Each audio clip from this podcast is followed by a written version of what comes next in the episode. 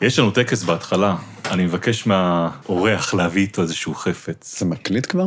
בטח. אה, אוקיי. נו, אנחנו ילדים, כן. מקליטים כל הזמן, הכל מוקלט להשתמש נגדך. נכון. שלום, אתם מאזינים לחומרי גלם, האורח שלנו באולפן הוא איתי אנגל. אני שכיף כזה, שכל איזה מוכר בפיצוצייה או מוכר הבת שלו יכולים לפוצץ אותי במכות, זה לא חיסרון. אנגל, עיתונאי הטלוויזיה שהסרטים שלו מאזורי סכסוך ומלחמות הפכו כבר לשם נרדף למשימות התאבדות, מגיע אלינו אחרי שחזר ממסע נוסף, הפעם לסוריה. באחת התמונות רואים אותנו מתחבקים.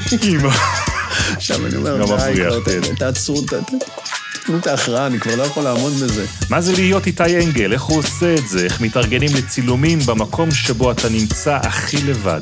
יש פה תג כביסה, כתוב עליו בעברית, תולש אותו. לוקח בלוק כתיבה, כתוב עליו בעברית, בקטן, היבואן, דפרון, חותך את זה. ומה הוא יענה לחברים ששלחו אלינו שאלות? העורך הצמוד, העיתונאית אפרת לכטר, והפרשן עמית סגל, שישאל תכלס על עיתונות וכסף. אם אני אקלע למצוקה, אה, אני מבקש מעמית סגל לי. אני בן שני וזה גם המקום לגילוי הנאות, איתי אנגל ואני חברים שנינו במערכת התוכנית עובדה. אנחנו מבטיחים לנסות שדווקא ההיכרות הזאת תהפוך עבורכם את השיחה בינינו ליותר פתוחה ויותר מעניינת. חומרי גלם, פרק 11. זהו, עכשיו באמת מתחילים. חומרי גלם. הפודקאסט של טלי. הבאת?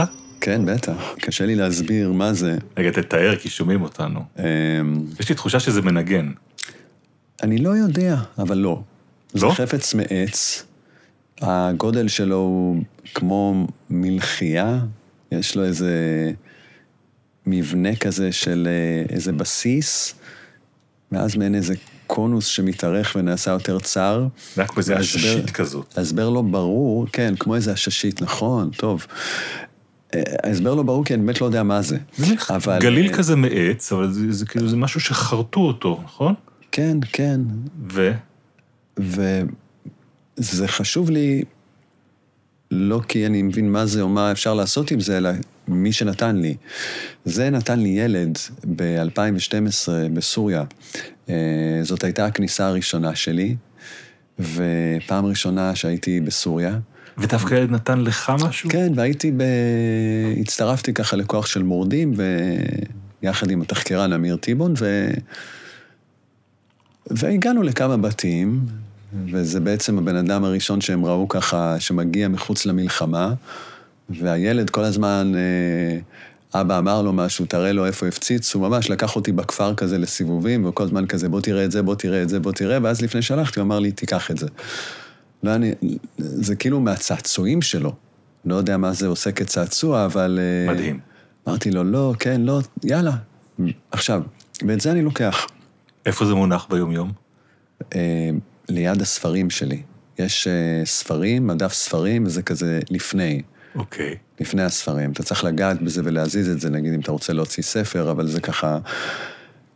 הנסיעה הזאת הייתה נסיעה שבדיעבד התברר שהיה בה מזל.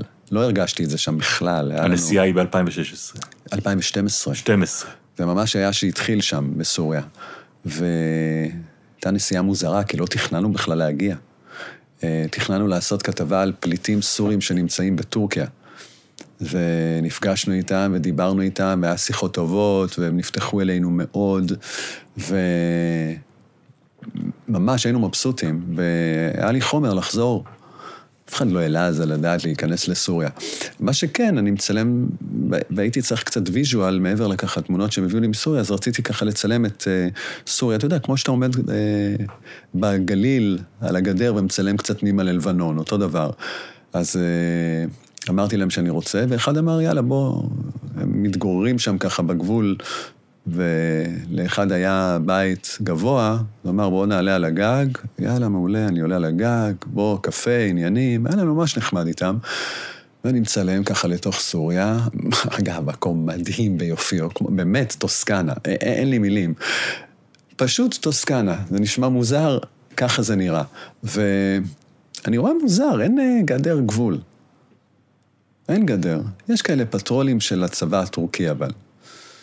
והוא כל הזמן מסביר לי איך הוא מצטרף למורדים, ואנחנו נפיל את אסד ויהיה בסדר, ואנחנו כל הזמן נכנסים פנימה, ו... ואז פתאום, רגע, רגע, איך, איך אתה נכנס פנימה? מה, מאיפה, מה, למה? הוא אומר, "אה, יש לנו פה מעבר. אני אומר לו, אבל יש פה פטרולים של הצבא הטורקי, הם נותנים לכם לעבור? הוא אומר, אז אה, זה סתם, זה... יש לנו דרך מאוד קלה לעבור שם. ואני בהתחלה שואל אותו רק ככה כצורת דיבור, מה צורת דיבור? ואם אני רוצה להיכנס, כך אתה יכול להכניס אותי? אה, כן, אין בעיה. עכשיו, אוקיי, וכאן מתחיל אה, רעיון, ואמיר לידי, אמיר טיבון, אמיר טיבון, שהוא תחקירן, שהוא בן של אה, אלוף, נועם טיבון, כזה אלוף אלוף בצה"ל. נועם טיבון, זאת אומרת, המחשבה להיכנס. איתו לסוריה זה סופר לא אחראי, אה, ואני שואל אותו בשקט, שלא יגידו שאני האיש שמדיח למעשים רעים. תגיד, היית רוצה? הוא אומר לי, אני מת להיכנס. אוקיי, אוקיי, אוקיי. ואז אני מנסה לחשוב, להיכנס לסוריה, אני לא עשיתי שום תחקיר בעניין, אין לי שום שיחות עם אף אחד, ואז, תוך כדי מחשבה, הכל התהפך לי, והכל תוך uh, כמה שניות. כי הבנתי שאני חי בעידן, כרגע, שאי אפשר כבר לתכנן נסיעה סודית. כי כל אימייל וכל טלפון זה משהו שמצוטטים לו, או מקשיבים לו, או חוטפים אותו, ובעצם יש לי פה הזדמנות פז, שאם אני נכנס, זה לא מתועד בשום אימייל, הכוונה להיכנס, לא בשום שיחת טלפון, וזה בעצם יתרון אדיר. אמרתי, אני אעדכן את המערכת? למה שאני אעדכן את המערכת? אני אתייעץ איתם? מה, מישהו יסביר לי כאילו מה לעשות בשטח? זאת אומרת, לא. יאללה, לא שואל אף אחד. אה, נכנסנו. והוא הבריח אותנו פנימה. אה, זה באמת היה קל, בדיעבד הבנתי שגם הטורקים בכוונה לא שמרו ממש על הגבול, כי התאים להם שייכנסו אנשים אה, לדאעש ולארגונים אחרים כדי להפיל את אסד, ארדואן מאוד רצה. אה, והיה לנו מה זה קל. האנשים היו מאוד סימפטיים. אחרי איזה שעה כבר אמרתי להם, "אני- יהודי. יאללה, על הכיפאק, סלאם עליכום, הכל בסדר, אין שום בעיה. הם, הם, הם כורדים? לא, לא, לא, לא, לא, זה באידליב. זה ממש אידליב, המעוז של המורדים הסונים. מאז אני לא יכול להיכנס לשם בכלל, כי מי שהשתלט עליו עכשיו זה ג'יהאדיסטים. אוקיי. הכוחות שהתחילו את המהפכה הם מאוד סימפטיים. לא סתם קראנו לזה אביב ערבי, אביב זה שם אופטימי, אבל המהפכות האלה, ברובן המכריע, נחטפו על ידי ג'יהאדיסטים. אבל אז הם היו אנשים מאוד סימפטיים. הם עזרו לנו. במקום שלא היה שם שום חשמל וכלום, ואנחנו ככה לא התכוננו לנסיעה, נגמרה לי הבטריה במצלמה. יאללה, בואו, עזבו שם את הכל, ואת החשמל היחיד שהיה להם בגנרטור, אה, טענו אה, איזה בטריה. ממש, אתה יודע, כי לא, היה- לא הכנו כלום. אמיר זוכר- נכנס עם הסנדלים שלו אה, אמיר כן נכנס הערים האלה. בסנדלים. אני זוכר את הסיפור הזה, כן. שהסתובב במסדרונות אחר כך של- של עובדה, כשחזרתם, כן, אני זוכר אבל שזה גם הסתיים בדרמה גדולה, ש- כן, שנעצרתם. שלא שודרה אבל. אוקיי. אבל בקיצור, שם קיבלתי את הדבר הזה, אה, את הצעצוע, ואתה יודע שזה גם מסמן לי את הבן אדם. פעם ראשונה שאני רואה, אני מחפש בני אדם. לא מעניין אותי מנהיגים, לא מעניין אותי המפקדים, בני אדם. בטח שלא מעניין אותי פוליטיקאים. וכמו שראשי מדינה, היום גם לא מעניין אותי ראשי מדינה. באמת, אין איזה מישהו שהייתי רוצה לראיין אותו. וכאן זה אנשים. באמת? מה? היום? אני אדבר איתך על זה אחר כך. אוקיי. אבל uh, הוא הביא לי את הדבר הזה, אתה יודע שכאילו מישהו מסוריה נתן לך, ואני מספר את הסיפור שלהם. ותכלס, אתה יודע שאני לא יכול להגיד את זה בשידור, יש לי דרכון זר, אבל אני גם אומר בסוף לאנשים שזה ישודר בטלוויזיה ישראלית, והם אומרים לי, לא, אנחנו לא נשדר את זה. ואני ואמיר מתקשרים, הכל בסדר, אבל תמיד צריכה להיות הבנה שאנחנו נגיד בשידור שהאנשים האלה לא ידעו שאנחנו ישראלים. זאת אומרת שאם הם יהיו על סף להסתבך, הם יגידו המניאק הזה ששיקר לנו. אבל הם יודעים תמיד, והם מעוניינים שזה יהיה. מי זה הם? הם סורים. כל סורי שאתה לא מדבר... כל סורי. אתה אוקיי. יודע, אני דיברתי עם אנשים ששאלתי את הרשות שלהם, ואף פעם לא שמעתי לא, אל תעיז. אתה יודע, אנשים עושים פחות הכללות ממה שאנחנו חושבים וממה שאנחנו הישראלים עושים הכללות. כי כשאתה מסתכל להם בעיניים, מה, מה מעניין אותם? שאנשים יבינו מה הם עוברים, ואתה מבין, ישראל זה איזה אלמנט בשכונה. מה גם שאל תשכח, זה מהפכות, מהפכות גם התודעה שלך, הכל מתהפך, אנשים שחשבת שאתה יכול לסמוך עליהם, פתאום אה, הופכים לאנשים שמשעבדים אותך. אז זה לא שישראל שתמיד שנאת, היא פתאום הופכת להיות דבר אהוב, אבל אתה גם מבין שלא כל ישראל זה המשטר. ממש, הם דיברו איתי, המשטר בישראל. אנחנו יודעים שיש ישראלים שהם לא המשטר, כאילו כמו שיש את המשטר, אני לא אסד, אז אתה לא המשטר. ממש ככה. החפץ הזה שהביא לי הילד, תמיד מזכיר לי, בכל פעם שעושים הכללה, זה חיות אדם, אל תיכנס לשם, אתה לא מבין מה אתה נכנס. אף אחד לא היה שם, אז אף אחד לא יכול להגיד לי מה זה. זה תמיד אה, מזכיר. וכשיצאנו החוצה, אגב, אה, לקח אותנו מבריח אחר את הגבול, והוא היה כזה ארס כזה. במובן שהוא לא היה זהיר, יאללה, מי זה הטורקים? ואז תפס אותנו חייל טורקי. ועברנו חקירות, ועברנו בין איזה ארבע מפקדות, וזה היה נורא מלחיץ התהליך, אבל בסופו לא קרה כלום. ובחקירות יודעים בדיוק מי אתה? היינו באיזה מפקדה, ואנחנו, ברור לנו, אנחנו ישראלים, ועכשיו יעלו עלינו שאנחנו ישראלים והכל נגמר. עכשיו, איך שתפסו אותנו, המבריח אומר לי, אה, אה, שלא, אל תגיד שאתה מכיר אותי. אוקיי, אוקיי. והתחיל, התחילה חקירה של אה, מה אתם עושים פה. ואנחנו אומרים, אה, אתה יודע, זה נשמע חקירה על גבול סוריה, וזה היה יותר כזה גבעת חלפון. אמר לו, תקשיב, לא ראינו גבול, לא ידענו שזה נגמר ומתחיל. חוקרים אתכם ביחד או שמפרידים ביניכם? לא, חקרו אותנו ביחד. אוקיי, ואתה מספיק עוד להגיד לאמיר, לתת לו איזושהי הנחיה, מה... כן, כן, אמרנו, אנחנו לא מכירים את ההוא, וכל הזמן עמדנו בזה שאנחנו לא מכירים אותו, אבל זה התפתח בצורה מאוד מטומטמת. אני צוחק על זה כי עכשיו אפשר לצחוק, אבל אז היינו בפאניקה. ואני אומר לו, תקשיב, אין... אה, מה הבעיה לעבור את הגבול? כאילו, לא ראינו גדר. אמרתי, תגיד לי, מה זה, זה, אתה עברת עכשיו, אתה נכנס לתוך סוריה. עכשיו, אני אמריקאי, אני אומר לו, אני אמריקאי, וגם יש את קנדה, אתה יודע, אין לי גבול, ועוברים חופשי. This is not Canada. אתה יודע, והוא צועק, ואני משחק את הדביל, ואתם מכירים אותו, נכון? אתם מכירים אותו? לא. ואתה רואה את החוקר, שהוא כנראה ראה סרטים אמריקאים, לא אשכח את זה, מסתכל עליי ועל אמיר. Maybe you're an idiot, or maybe you think that I'm an idiot. אתה יודע, ממש רק איזה סרטים של אל פצ'ינו. הוא אומר לו, חס וחלילה, אני מכבד אותך ואתה עושה עבודה מאוד חשובה, אני פשוט רק עכשיו מבין את הדברים האלה, אבל אני לא מכיר את האנשים. ואז כזה הוא לקח את המצלמה של אמיר, התחיל לעבור על התמונות, ואחת התמונות רואים אותנו מתחבקים. עכשיו אני אומר, די, כבר כן. תעצרו, תנו את ההכרעה, אני כבר לא יכול לעמוד בזה. הוא אומר לי, מה זה? פגשנו אותם על הדרך, אתה יודע, זה לא שאנחנו מכירים אותם, פגשנו על הדרך. אה, ו... ואתם מתחבקים? עכשיו, זה הופך למגוחך, אבל we are very friendly people. הגענו לארץ... תקשיב, זה לא להאמין, ואני אומר, עד עכשיו אני לא מבין. יאללה, יאללה, נמאס להם. אתה יודע, זה היה יותר חקירה כדי לצאת ידי חובה, כי לא היה חוק ברור, וזה לא איזו עבירה נוראה, וזה מתיישב עם משהו יותר גדול, שהטורקים באמת לא הקפידו יותר מדי על הגבול הזה, כי התאים להם שאנשים יעברו, לא התאים להם שעיתונאים יעברו. אבל אחר כך אתה חוזר לישראל, והכתבה משודרת, וסביר להניח שגם הטורקים רואים אותה, ואתה עולה על הרדאר שלהם. כן. תיסע אחר כך לטורקיה עוד פעם? אני לא יודע אם אני יכול לנסוע לשם שוב, שזה חבל, אבל... אה, כי אני נורא אוהב שם את המקומות ואת האנשים, אבל... טוב, אני לא יודע איך אתה יכול לנסוע בכלל. תסביר לי, תסביר לי, כי הרי המתח הזה של רק, אתה יודע, לנחות בטרמינל, איפה אתה נוחת בדרך כלל שאתה צריך להגיע ל... לסוריה לצורך העניין? לסוריה אני כבר לא יכול להיכנס דרך טורקיה, וגם האזור הזה ש... כי נשרפת בעקבות הנסיעה ב-2012. ומעבר לזה, אידליב זה כבר לא אזור שאני יכול להיכנס. האנשים שאז הייתי איתם, צבא סוריה החופשי, הם אה, נמוגו. הגבול... ו... ורק ג'יהאדיסטים נמצאים שם. אוקיי. אני יודע מכתבת אחרת שגם התמונה שלי שם, כאילו עצם זה שאני כישראלי הייתי שם, זה מבחינתם... מגיעים למעבר גבול, לתחנת לא משטרה, והתמונה שלך נמצאת. שם כמו... פחות מעבר גבול, כי קל להבריח גבול. אוקיי. לנו כישראלים קשה לתפוס את זה, די קל להבריח גבול.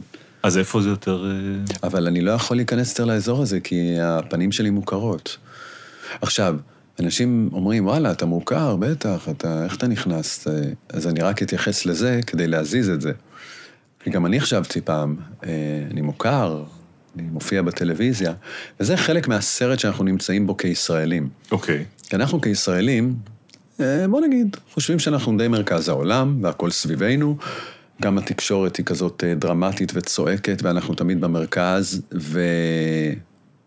וכאילו כל העולם גם מתעניין בנו, וגם ההנהגה הנוכחית ולא רק, שתמיד נותנת לך תחושה שאם אני לא אהיה פה תהיה שואה שנייה, וכולם רק מתכננים לגמור אותנו, זה התפקיד של העולם. זאת אומרת, אתה באמת מרגיש שאתה מרכז העולם, ואם אתה מרכז העולם, אז ברור שגם הטלוויזיה שלנו, כולם מסתכלים עליה, ובגלל זה אתה מפורסם בכל העולם, כי אתה... ואתה יודע, זה יישמע כשוק לאנשים מסוימים, אבל אף אחד בעולם לא רואה את הטלוויזיה הישראלית. כן? לא. אני, למשל, אני אמור להיזהר ממוחברת, מודיעין.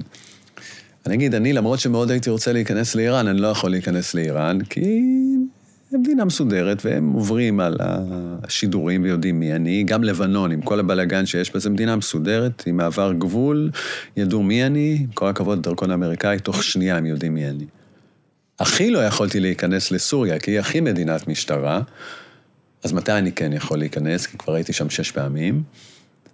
כשאותה סוריה, או מדינה אחרת לצורך העניין, אה, חוטפת אגרוף, והכל שם הופך לתוהו ובוהו.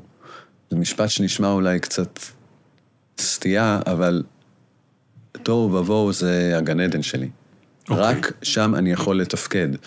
כל האנשים שאמורים לזהות אותי אה, במעבר גבול, לא שאני כזה חשוב, אבל הם היו מבינים מי אני, הם לא נמצאים שם. כולם בורחים על נפשותיהם, נכנסים לכל מיני מנהרות, למקומות מחבוא.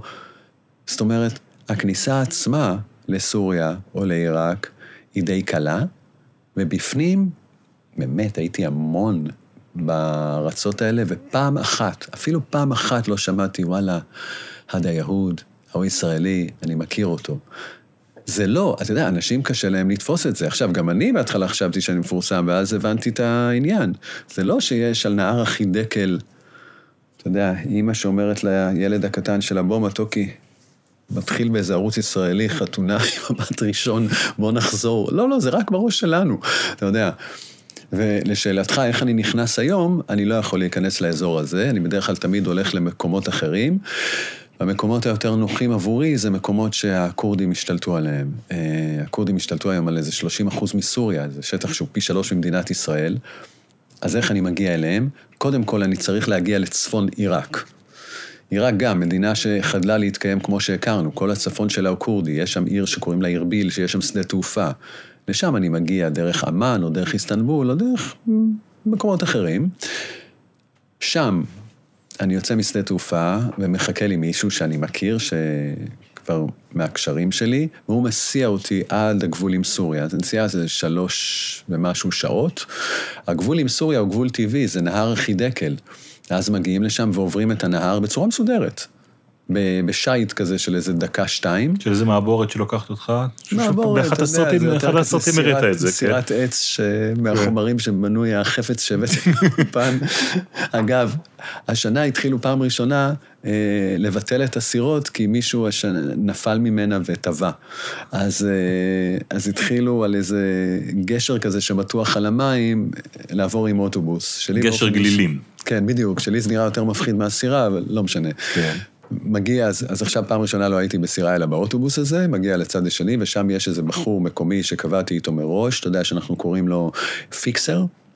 fixer זה שם מקובל כן. בתחום ל- לאדם מקומי שהאיש הוא האיש ש- הוא האיש שלך בשטח. הוא האיש שלי, ואני הוא יפיק משלם אותך לו. הוא, הוא, אתה יודע, דואג בין היתר... אה, קודם כל, אתה לא יכול לעבוד טכנית בלי fixer, לא מאשרים לך להיכנס. מי זה לא מאשר? האנשים ששולטים שם. אוקיי. שזה הכורדים והצבא שקוראים לו SDF, Syrian Democratic Forces.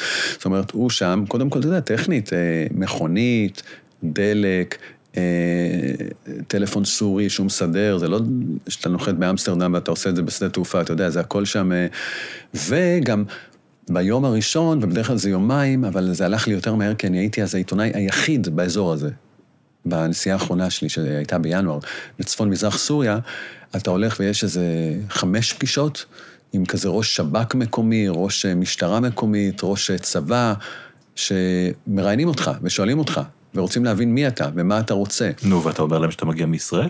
עכשיו, הם, תכלס, ראו סרטים שלי, וברור לי שהם יודעים שזה משודר פה, ואני מדגיש משודר פה ולא את זה שאני ישראלי. כי אני, יש לי דרכון אמריקאי ו- ואני אמריקאי. אוקיי, יודע, כאילו אבל- יצרתי את זה ב... אני כן. נולדתי בניו יורק, אתה יודע, אוקיי. אני לא חייתי שם, ההורים שלי למדו שם שש שנים, אבל יש לי את הדרכון הזה, place of birth. יודע, אבל כששואלים אותך איזה ארגון שלח אותך, מה אתה אומר? פרילנס. אני עיתונאי פרילנס ואני אחר כך אמכור את החומר. כולם יודעים במדינות האלה מה זה פרילנס. כי רוב העיתונאים היום שהולכים לשם זה פרילנסרים. פרילנס זה בעצם אומר שאתה לא משוייך לערוץ מסוים. זאת אומרת, אני לא אגיד משהו ואז יבדקו בערוץ הזה ויבינו שאני לא שם. פרילנס זה לא משהו שמפתיע. מה שכן, יש לי תעודה של התאחדות הצלמים האמריקאית. אוקיי. וזה חשוב ב- בדיוק בשביל הדבר הזה, התעודה. הדבר הזה שעם שרשרת אתה לובש על החזה, ורואים תמונה שלך וכזה איזה סמל של ארגון. נורא קל לקבל את זה, ואם מישהו ישאל אותם, הם יגידו, כן, יש לי כזה גם על החזה, גם שתי תעודות ככה, אחת בארנק ולכל... אבל מי, לצורך העניין, מי מממן אותו, מי שלח אותו, מי רוצה לקבל את התוצרת? זו לא שאלה שמעסיקה אותם? לא, לא, זו שאלה שאנחנו חושבים שמעסיקה אותם. אתה יודע, אתה מזכיר לי את השאלות ששאלתי את עצמי בנסיעה הראשונה. אלה כל השאלות, בא, ואתה יודע, ממש הלכתי לשם כמו איזה, לחשוב שזה זה, זה פאודה. סיפור לא, כיסוי לא, שלם, לא, כן. שום פאודה. אתה עיתונאי אמריקאי. בא לספר את הסיפור שלהם. זה גם לא כל כך נדיר, אתה יודע, עיתונאים עושים את זה. תוציא לך רק פשוט את הפחדים הישראלים. בנסיעה שלי, הדבר הכי חשוב שאני עושה זה אני משיל מעצמי את הישראליות. איך? איך? זה טכנית ופסיכולוגית. קודם כל, טכנית, אה, אות בעברית לא תהיה עליי. אתה יודע, יש את הדרכון האמריקאי, אין שם שום חותמת אה, בעברית, אני לוקח בגדים, נגיד חולצה, יש פה תג כביסה, כתוב עליו בעברית, תולש אותו. לוקח, אה, אתה יודע, קלסר כזה, בלוק כתיבה, כתוב עליו על הכריכה הכל באנגלית, אבל מספיק, יש שורה מלמטה כזה בעברית, בקטן, היבואן, דפרון, אני יודע. חותך את זה, בטריות לפעמים אפילו, אתה יודע, שכתוב בעברית, מג- אות בעברית לא תהיה עליי, אני לא אתן לאף אחד את הסיבה בכלל להתחיל להתעניין בי. הטלפון שלך? זה אגב המשפט הכי חשוב, אני חושב, להבנת העבודה שלי. אני לא אתן לאף אחד את הסיבה להתעניין בי. הרבה לפני שאני מתחיל להיכנס לעניין העיתונאות עצמה, אני עסוק בלהיות לא מעניין. לא מעניין, הפירוש שלו לא לעורר סקרנות. שוב, אתה יודע, זה קשה להסביר לאנשים, כי מה, אתה מפורסם, אז הבנו שאני לא מפורסם, אתה גבוה, אתה בולט, ברור, אני גבוה, וזה עושה עניין לדקה, ואחרי זה כבר לא. וגם מגיעים כתבים מהולנד או מקרואטיה, גם הם גבוהים. אה, ו- וזה לא שאני מסתערב, באמת, אחלה סדרה פאודה, אני לא. אני בדיוק ההפך. אני בן אדם מבחוץ. שבא לספר את הסיפור שלכם. אני מסתובב עם המצלמה, והדבר הכי חשוב מעבר לעניין הטכני, שאני אומר לא למשוך תשומת לב, אני הבנתי שהכי חשוב זה לא, באתי להגיד לא לפחד, אבל זה לא לא לפחד, לא להיראות מפוחד. כי אני מת מפחד. במקומות מסוימים, אני מת מפחד, אבל אתה בחיים לא תראה את זה. בפנים הבטן שלי מתהפכת, אבל מהר מאוד בעבודה שלי בשתי סיטואציות הבנתי שפרצוף מפחד, שומעים אותנו ולא רואים אותנו, אבל תסתכל, אני יוצא לך. פרצוף של בן אדם מבוהל, זה, אתה יודע, עם העיניים האלה הגדולות שמסתכלות, ואתה רואה את הפה רועד, וזה מושך תשומת לב כמו מגנט. אתה יודע, מישהו שרואה את הפרצוף הזה, אוטומטית ככה, אה, מי זה? מה זה? למה הוא נראה ככה? מה הסיפור שלו? מה הוא עשה? זה פרצוף חושב ההגדרה הכי מדויקת של מישהו שיש בו רגש אשם על זה שהוא עשה משהו. ואסור לך להיראות ככה. בעיקר במקומות כמו אה, לוב, עיראק, סוריה, אפגניסטן, מקומות שמבחינתם הכל זה איזו קונספירציה גדולה. החיים שלי אמורים היו להיות טובים יותר, והם לא כאלה כי מישהו רע, שטן עשה את זה. אני לא יכול לשים את היד על השטן, אבל הנה נראה מישהו שעם פרצוף כזה שהוא חלק מזה, אז ישר יבואו אליי, ומי אתה ומה אתה ומה הסיפור שלך, ומישהו יגיד עליי מה הסיפור שלך, אז אחלה שאמרתי לך שיש לך דרכון אמריקאי, אבל באמת אנחנו נמצאים בעידן שבו יכולים להיכנס לאינטרנט ולראות תוך חמש דקות חיפוש תמונות מהבר מצווה שלי. אז אני בעיקר לא רוצה שיתעניינו בי. מה שאנשים לא קולטים זה שעיתונאי זה לא חשוד מיידי. זה מישהו שמסתובב במקומות האלה. כן, אבל כמו שאתה אומר שהפרצוף המבוהל מושך אליו את ה... אנחנו מכירים כמה המצלמה מושכת אליה אנשים, במיוחד בסביבות כאלה. אתה פתאום, האיש עם המצלמה, עזוב את צבע העור שלך, עזוב את העובדה שאתה חריג מהרבה בחינות אחרות, זה כבר מייצר עניין סביבך. כן. איך אתה מנטרל את זה? אני איש עם מצלמה, ואני אפילו מפגין את זה בגדול. אתה יודע, זה כמו שאתה הולך לג'ונגל, או שאתה הולך לאיזה יערות בערים קפואים, ואומרים לך שאם אתה רואה דוב, אל תעשה תנועות כאלה פתאומיות. אני מפגין את עצמי, אתה מבין? עם המצלמה וזה, ו- ומדבר עם אנשים. אני, בהמשך למה שאמרתי קודם, אני נותן להם להרגיש שנוח לי פה. זאת אומרת, מישהו בא, אני לא מתחמק, אהלן, מה העניינים? אני עושה את זה גם לאנשים ששורפים דגלי ישראל. אהלן, מה המצב? מה קורה? לתת לו תחושה, זה לא שייך אליי. נגיד, כשהגעתי לאפגניסטן, זה היה דרך פקיסטן, ואני בא עם המצלמה, אני לא מדליק אותה. כי אולי זה יעצבן אותו. ואני מתקרב אליו, אתה יודע שכל האינסטינקטים שלך אומרים, תברח, לאן נברח? אני בורח לרחוב הסמוך באפגניסטן, אתה יודע, זה... ואז הם רואים מישהו שנמלט, אז... ואז אני אה, מגיע ו... היי, מה המצב? אתה יודע, דתיים אדוקים במידה. מה זה במידה? הם מעשנים סיגריות. Okay. אוקיי. אני לא מעשן, אבל אם זה יעזור, אני אעשן הכל. ואני מבקש ממנו, אפשר סיגריה בבקשה? והוא מסתכל עליי, כאילו, מאיפה באת לי? אתה יודע, נותן את התחושה שכאילו... ואני תמיד חושב, כל דקה שאני שם, אני חושב איך הם מפרשים אותי ואיך הם חושבים עליי. סליחה, לא כל דקה, כל שנייה. זה מתיש יותר מלרוץ מרתון, ואני עסוק בזה נונסטופ. התחושה של איך אתה נתפס בעיניהם. כן, אז אני נתפס, כמו שאני רואה את זה, הוא מסתכל עליי, וככה אני מפרש את המבט, אה, הוא כנראה רגיל לבוא לפה, כנראה יש לו חברים, זאת אומרת, בסיגריה, ואני אומר לו, ואני מדבר, אני לא בורח עם הס... הוא מדליק לי עם אותה מצית שהוא שורף את דגל ישראל, הדגל כזה, אתה יודע, הנמס מתחיל כזה ליפול, חלקים ממנו, עכשיו, בפנים הבטן שלי רועדת, מבחוץ, וואלכ, כולי אור, חיוך, נעים לי פה, קצת דורך על הדגל, ומדבר איתו, אתה יודע, יאללה, מה עושים עכשיו, לאן הולכים? אתה יודע, אז לפעמים זה קורה תוך כמה דקות, לפעמים שעות, לפעמים יום-יומיים, ואז מגיע הרגע שהכי חשוב לי בתור עיתונאי, שמקבלים אותי, שאני מקבל את ה access, כעיתונאי, כצלם. אני בא לספר את הסיפור שלך, תחשוב. אני גם הרבה נותן להם את המצלמה. אם אתה, אם אתה רואה אותי, נגיד, כן. בפריים, כי אני מצלם את הכתבות שלי. הכי טוב אם יבוא איתי צלם, אבל כמעט תמיד אין, אין דבר כזה. אני מביא בדרך כלל עוד מצלמה קטנטנה ונותן ל fixer כדי שיצלם אותי עובד, נגיד. אז אם אתה רואה בסרט אותי, זה, נגיד, על כל שלוש שעות שאני מצלם, הוא מצלם איזה דקה, אתה יודע. ו... וכשאין פיקסר, יש מקומות בלי פיקסר, אז אני סתם נותן למישהו את המצלמה. שיצלם אותך בעבודה. צלם אותי. אתה יודע, וזה תמיד נותן תחושה מאוד טובה לזה שאני נותן לו את המצלמה.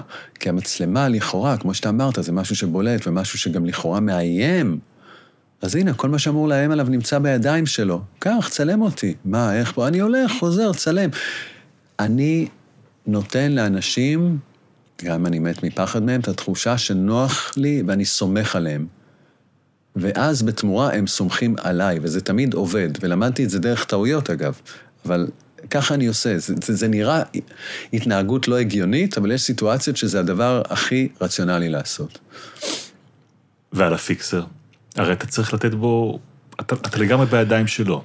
נכון. אז הנסיעה האחרונה הייתה באמת נסיעה שהלחיצה אותי מאוד, אה, כי זה היה מישהו שלא הכרתי. כי היה פיקסר...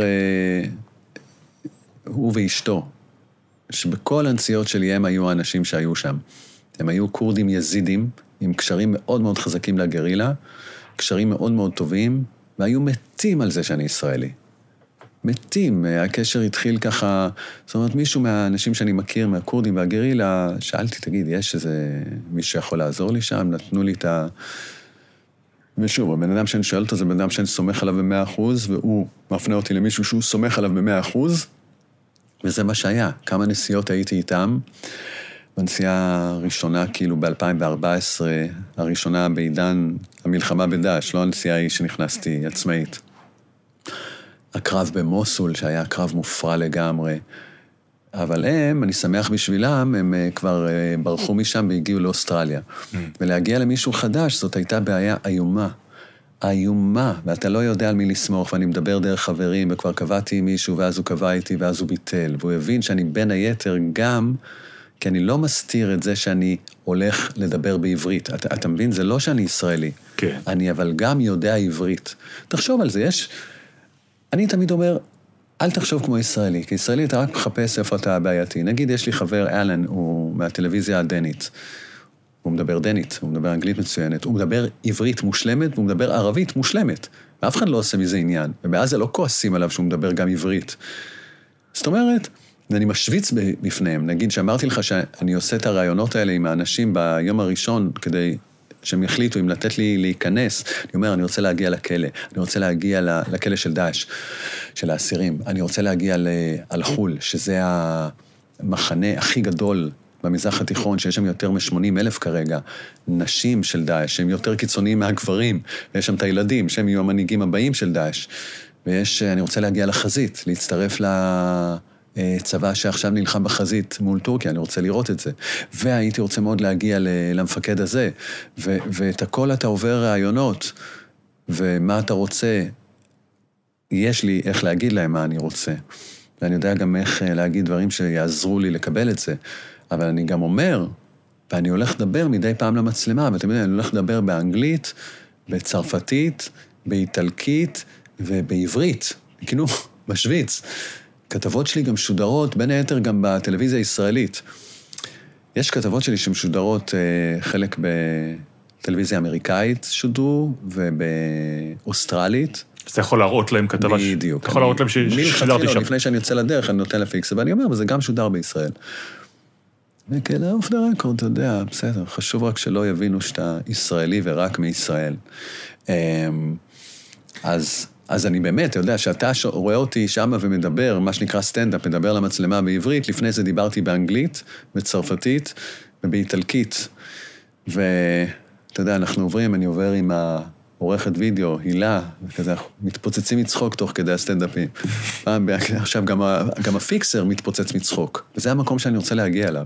שהכל קצת הומוריסטי ולא דרמטי, אתה מבין? הוא אומר, הנה זה עכשיו עושה מכה, מוכר את הכתבה הזאת גם כן ל... הוא מסביר ללוחמים שם, אנחנו, אתה מבין, לוחמים.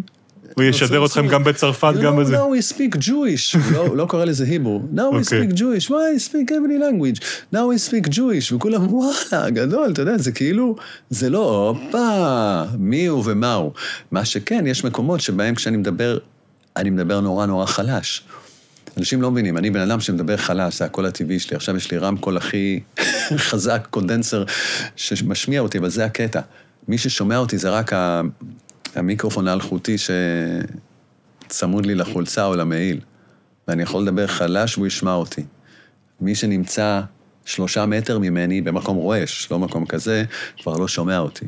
זאת אומרת, אנשים רואים אותי מדבר ליד התא של האסירים של דאעש בעברית, ואומרים, מה, אתה דפוק? כי יש, דאעש זה... כן, כי כולם משם יתנפלו עליך ויאכלו אותך חי. זה המון אנשים מסוריה, חלק מעזה, זאת אומרת, יבין, הם לא שמעו.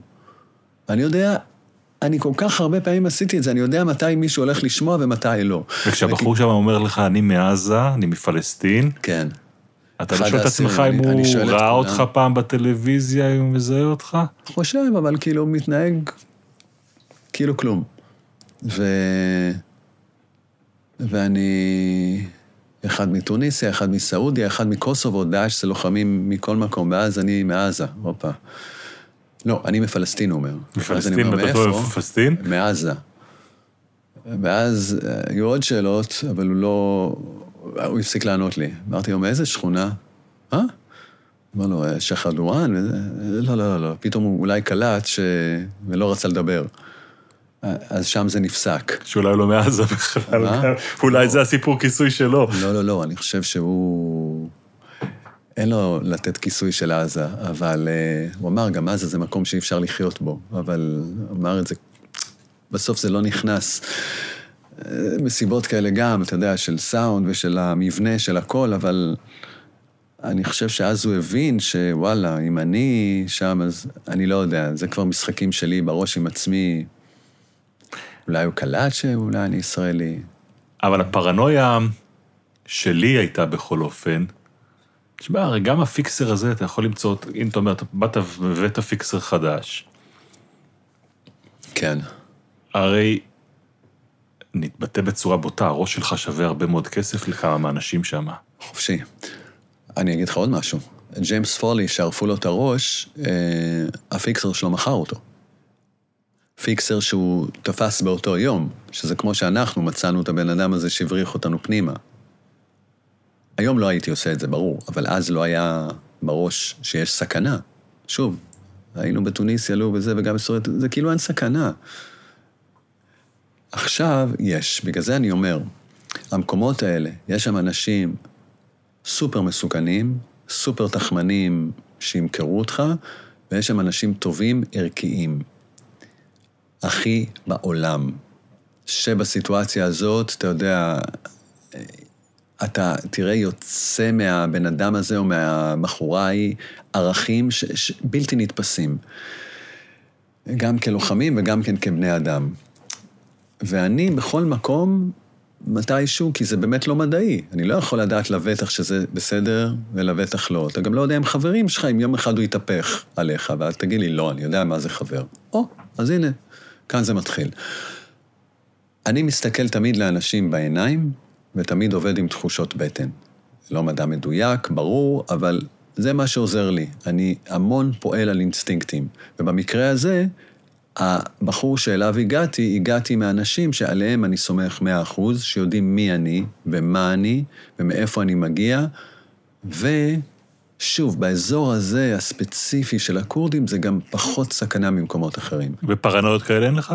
מה? אתה לא מוצא עצמך אחר כך בלילה במלון, שואל את עצמך, כן. עם מי הוא. מדבר באותו הזמן בחדר? כן, הוא, הוא ספציפית, הייתה לי תחושה טובה לגביו, אבל אה, אחרים פחות. מה זה אחרים? אתה יודע, אתה, אתה מסתובב בסוריה, כמה זמן היית עכשיו בסוריה? שבועיים וחצי. שבועיים וחצי בתוך סוריה. כן. ואתה תכננו- ישן במלון בסוריה, כן. שם היה מלון, שזה כבר טוב. נסיעות קודמות שלי ישבתי, ישנתי בבתים של אנשים. הנה, אגב, אתה מבין כמה לסמוך עליהם. הם עוזרים לך. הם רוצים שתהיה ותספר את הסיפור. נותנים לך מזרון שם בסלון, אה, אתה יודע, מקום שאין שם חשמל, אין שם מים זורמים, תישן, הכל בסדר, ויביאו לך אוכל, ואתה תגיד, לא, לא, לא, לא, תסתום את הפה ותאכל. ואתה יודע, על האנשים האלה אני מדבר. ופה היה מלון, 25 דולר, לשמחתה של המפיקה שלנו. הזמינו אותו בבוקינג? לא. כמעט כל יום היו בו אפילו מים חמים, אתה יודע, מים בקושי יוצאים, אבל ממש, אתה יודע, אה, מאוד נוח. וגם אני יודע, המלון הזה, מי, מי שומר עליו והכל בסדר, שזה קשור לגרילה הכורדית, סומך במאה אחוז. באמת, אתה, אתה מכיר כבר את השטח ומכיר את המקום. איך אתה יודע? איך אתה יודע שדווקא... זה זה, מקום. זה ברור שאתה עושה את זה לפני, שאתה, לפני שיצאת זה לדרך? פעם שישית שאני שם. אוקיי. למדתי המון. אורח קבוע. המון על המקומות, זה לא הפעם הראשונה שיאללה, מה שהפיקסר עושה, לשם אני עולה. אתה מבין, אתה מבין מקומות, אתה מבין מורכבויות, אתה מבין מקומות שחשבת שהם מסוכנים, ש... שזה בעצם לא, ולהפך, אתה מבין דברים שחשבת שהם די נוחים, שאוי ואבוי לך, אם אתה הולך לנסות ולהיכנס. אתה חייב כל הזמן להגיב לשטח. אתה יודע, אנחנו עובדים בעובדה, תוכנית תחקירים, תוכנית תחקירים הכי טובה בארץ. אני חושב שאני בצוות שלנו הכי פחות תחקירן. זאת אומרת, אני יודע לעשות תחקיר, אבל אני מאוד אוהב גם ומרגיש נוח בלהיזרק. אבל אם אני לוקח באמת, אה, נגיד חבר שלנו, עמרי אסנהיים, שהוא תחקירן עצום, אבל הבן אדם הזה, אם אתה תזרוק אותו בשטח ותגיד לו את המילה, תזרום, מה שיהיה יהיה. הוא ירעד, כל הגוף שלו ירעד, הוא יתחיל לפרכס. אתה יודע, פעם שאל אותי, מה זה לזרום? מה, מה זאת אומרת לזרום? מה אתה עושה? איך אתה מתכנן תזרים? טוב, במקרה הזה, אבל אם עמרי ישים אה, ויירלס על אפי נווה, אז הוא יצא עם חומרים ששנינו נשב אחר כך ו... או, ו-. ונשמוט את הלסת זאת מולם. הדוגמה הכי טובה. כן, ברור. תראה, תראה מה יכול לקרות ברגע שלאו דווקא אתה מתכנן. עכשיו, אומרים, באמת, תחקירן, אני לא מכיר תחקירן כזה, אה, לפחות במדיה האלקטרונית, לא חושב שיש יותר גדול מעמרי אסנהיים. לא קיים. אבל אתה יודע, מה, מה זה לזרום? מה, איך אתה, מה אתה תעשה? מה? לא יודע. אתה יודע, הוא, הוא, הוא לא קולט את ה... מה? אבל מה? ואיך? תנסה את זה. יאללה, עזוב אותי. אתה יודע, הוא, הוא כל כך בדם, ואני באמת, אתה יודע, ולפעמים קשה לך למכור את הרעיון. נגיד בהתחלה, היום, בסדר, יודעים מה זאת אומרת, למכור את הרעיון ל- לעורך של התוכנית. כן, היום יודעים שמהנסיעות שלי יוצא משהו. אוקיי. אבל בהתחלה, כאילו, מה, מה, מה, מה אתה הולך לעשות? מה הסיפור שלך? או אתה יודע, כמו שאתה מגיש, אה, אתה יודע, למישהו איזה סינופסיס על ה... לא יודע מה בדיוק יהיה. מה זאת אומרת לא יודע מה בדיוק יהיה? לא יודע, אבל זה מקום מעניין, יקרה בו משהו.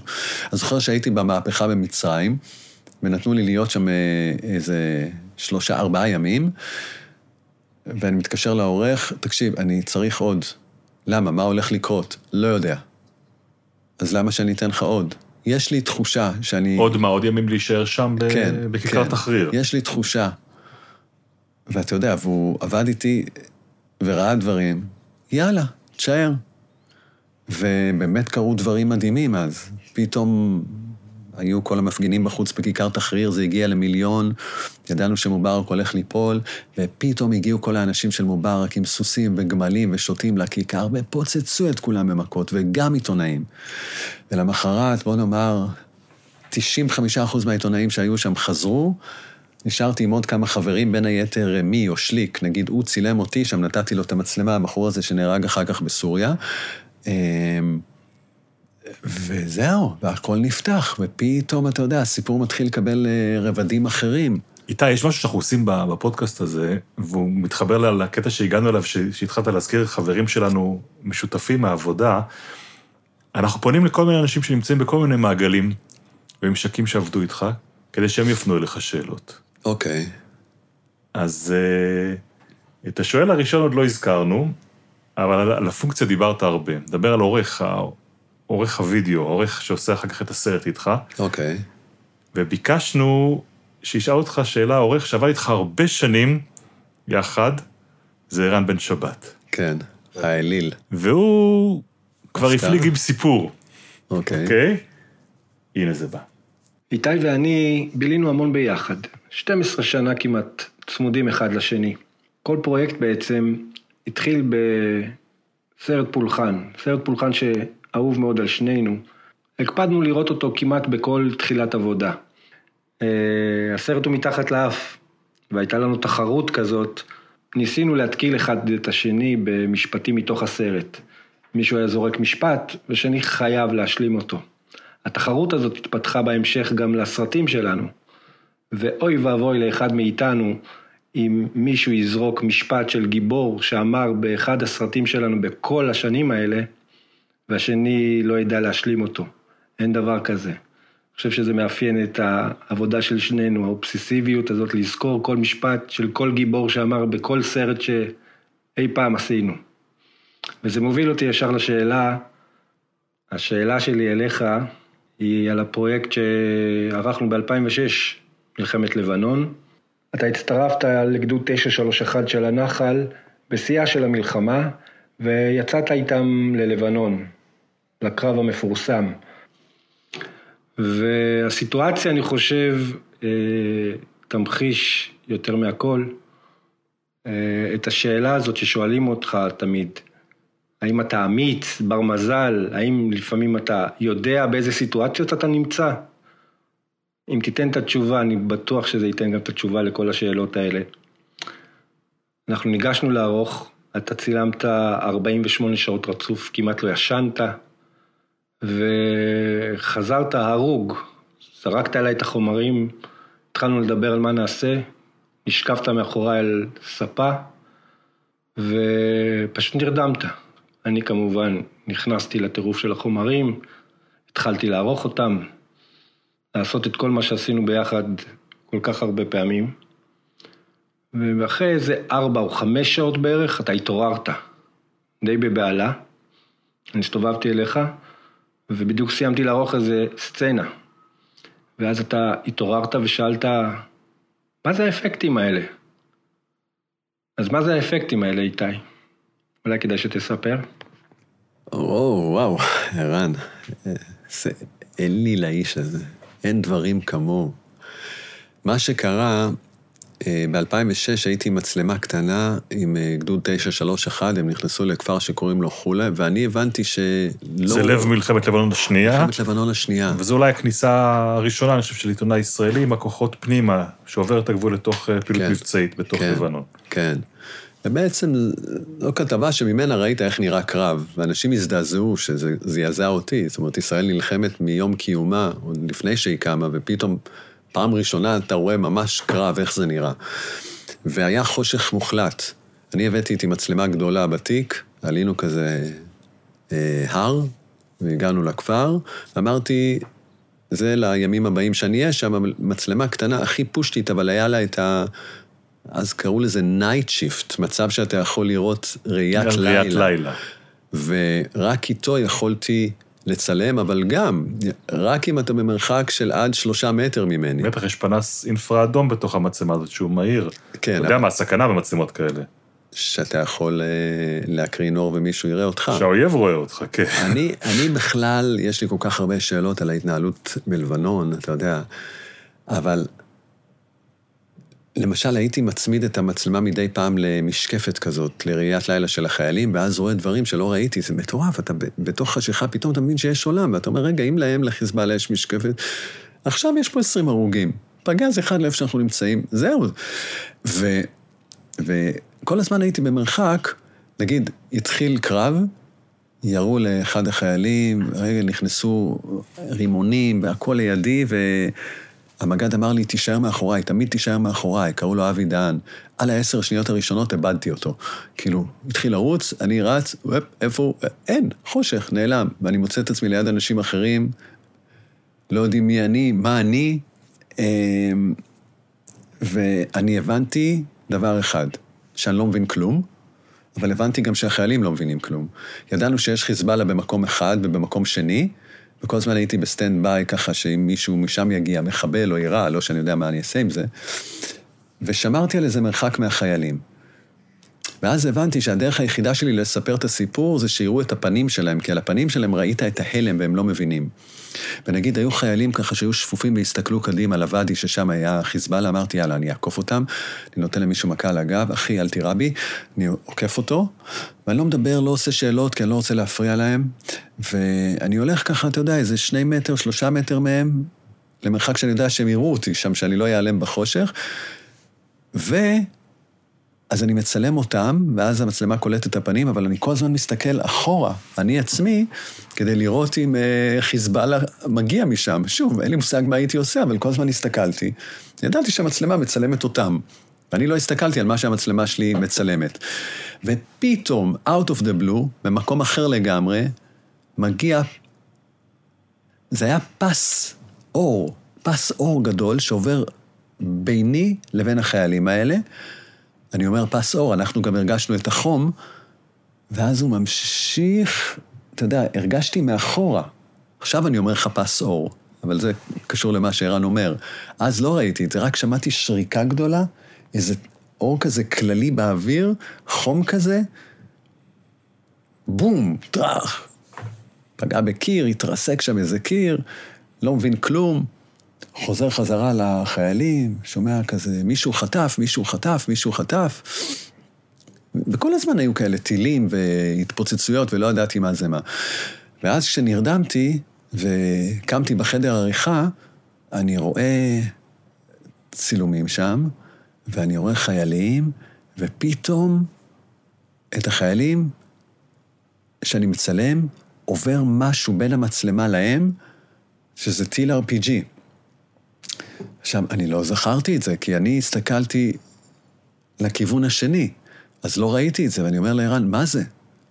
מה זה הדבר הזה? הוא אומר לי, זה חומרים שלך. ואני הייתי כל כך עייף ועצבני ומתוח, ועוד עם הפחד הזה, ו... תקשיב, אל תסתלבט עליי עכשיו, מה זה הדבר הזה? מה עשית פה? אני לא מבין, יש חומרים של מישהו אחר? לא, אני לא הבנתי מה זה, הוא אומר, איזה חומרים מישהו אחר? אתה היחיד שהיית שם. אז מה זה? זה? תקשיב, זה לא חומרים שלי, אני יודע מה צילמתי, אל תעשה אותי אידיוט, גם ככה אני מרגיש כאילו לא משהו, אז אל, אל תוציא ממני מטומטם, זה לא חומר שלי. אנגל, זה שלך נו, זו אותה קלטת, זה ההמשך של זה. ת, אני לא מפגר, אתה רוצה להראות שאני כאילו איזה טראומטי ואני ממציא לי עכשיו דברים, זה לא שלי. ואתה יודע, מה שעושים rewind, rewind, זה לא שלי. לא היה, אני יודע מה ראיתי שם, כל שנייה אני זוכר, לא ראיתי את הדבר הזה.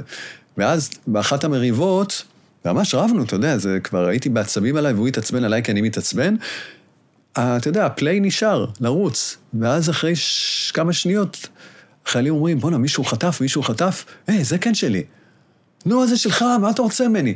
ואז הבנתי שזה בעצם היה כשאני כל הזמן הסתכלתי אחורה, וזה, אתה מבין, לא ראיתי את הדבר הזה. אתה שבריר שנייה שה-RPG עובר מעליך. בינינו, אתה ממש רואה את זה, אם אתה תעשה, אתה יודע, הילוך איטי, איטי, איטי, איטי, אתה, אתה רואה את זה. אתה רואה טיל. אתה מבין ש... שמע, בן, זה משהו ש... נורא קשה להגיד במציאות ישראלית שהורים שולחים ילדים שלהם למלחמה. במלחמה מעבר לרעות ואומץ ופיקוד, יש משהו שקוראים לו מילה נוראה פוקסים. זה שאנחנו עכשיו יושבים פה ועושים שיחה וכיף לנו נורא, ושניים מהחבר'ה שהייתי איתם אה, נהרגו, זה פוקס, אתה יודע, כי משהו עבר מטר לפה ולא מטר לשם, או לפעמים פחות ממטר. אנשים לא משתכנעים כשאני אומר את זה, אבל אני בן אדם מאוד מאוד מאוד זהיר. אני מתכנן גם התחושות בטן שלי, אני נורא נאמן להם, וגם אני בודק המון לפני שאני נכנס, וכל מה שאפשר. אני מוכן לקחת סיכון, אבל אני לא רוצה התאבדויות. אני כן לוקח סיכון. העניין הוא, אתה נכנס לממלכה של אי-ודאות. כמו שדוקומנטרי זה ממלכה של אי-ודאות, מלחמה זו ממלכה של אי-ודאות. אבל המחיר של אי-ודאות בדוקומנטרי הוא שתחזור בלי סיפור. כן. המחיר של אי-ודאות כאן הוא חיים ומוות. כן. מה כן? כן. עכשיו, אם אתה רוצה שניקח את השיחה הזאת ממקום רגשי למקום מעצבן סטטיסטי, 99 אה, אחוז שאתה חוזר.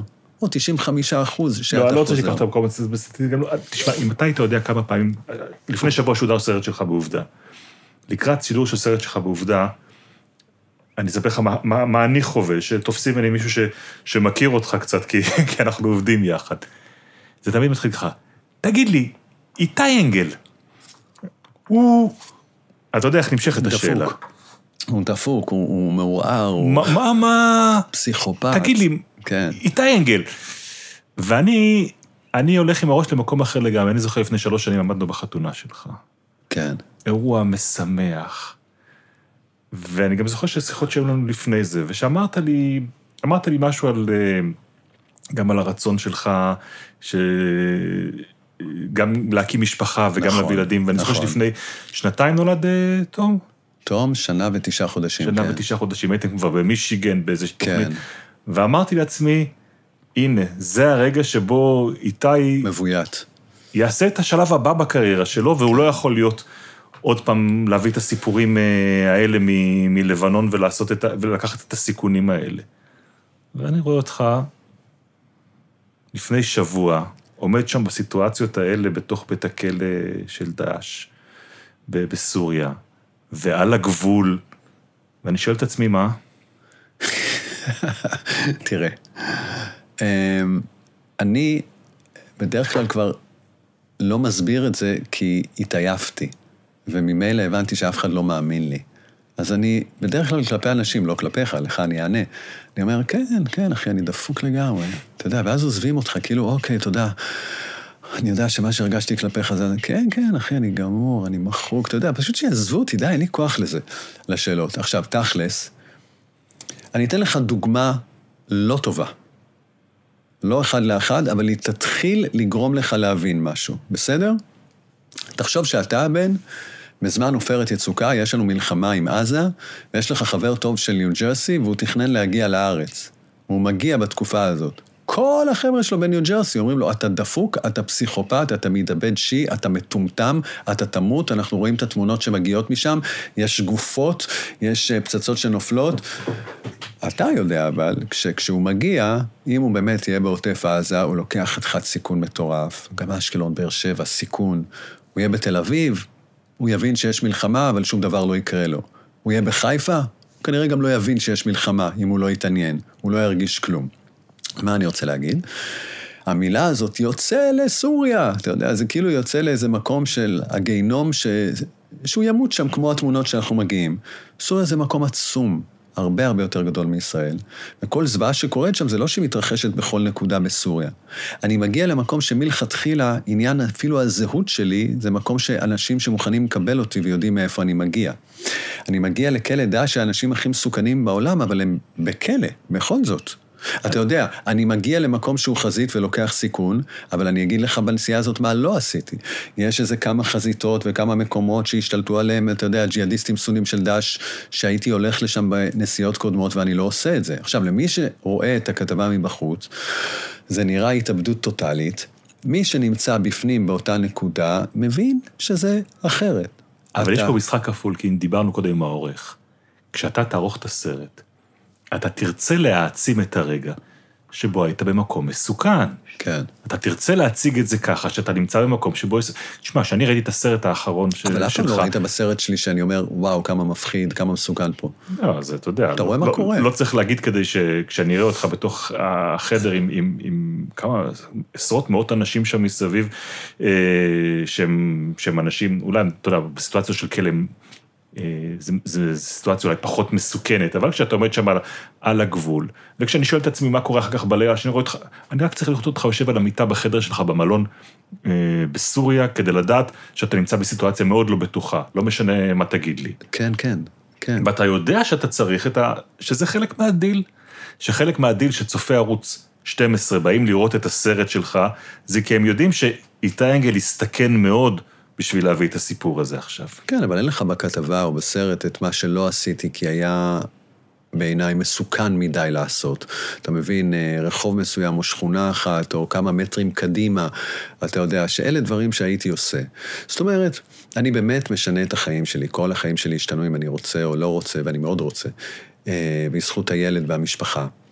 וזה כיף. וחשבתי המון, וגם עם אשתי, לפני הנסיעה הזאת.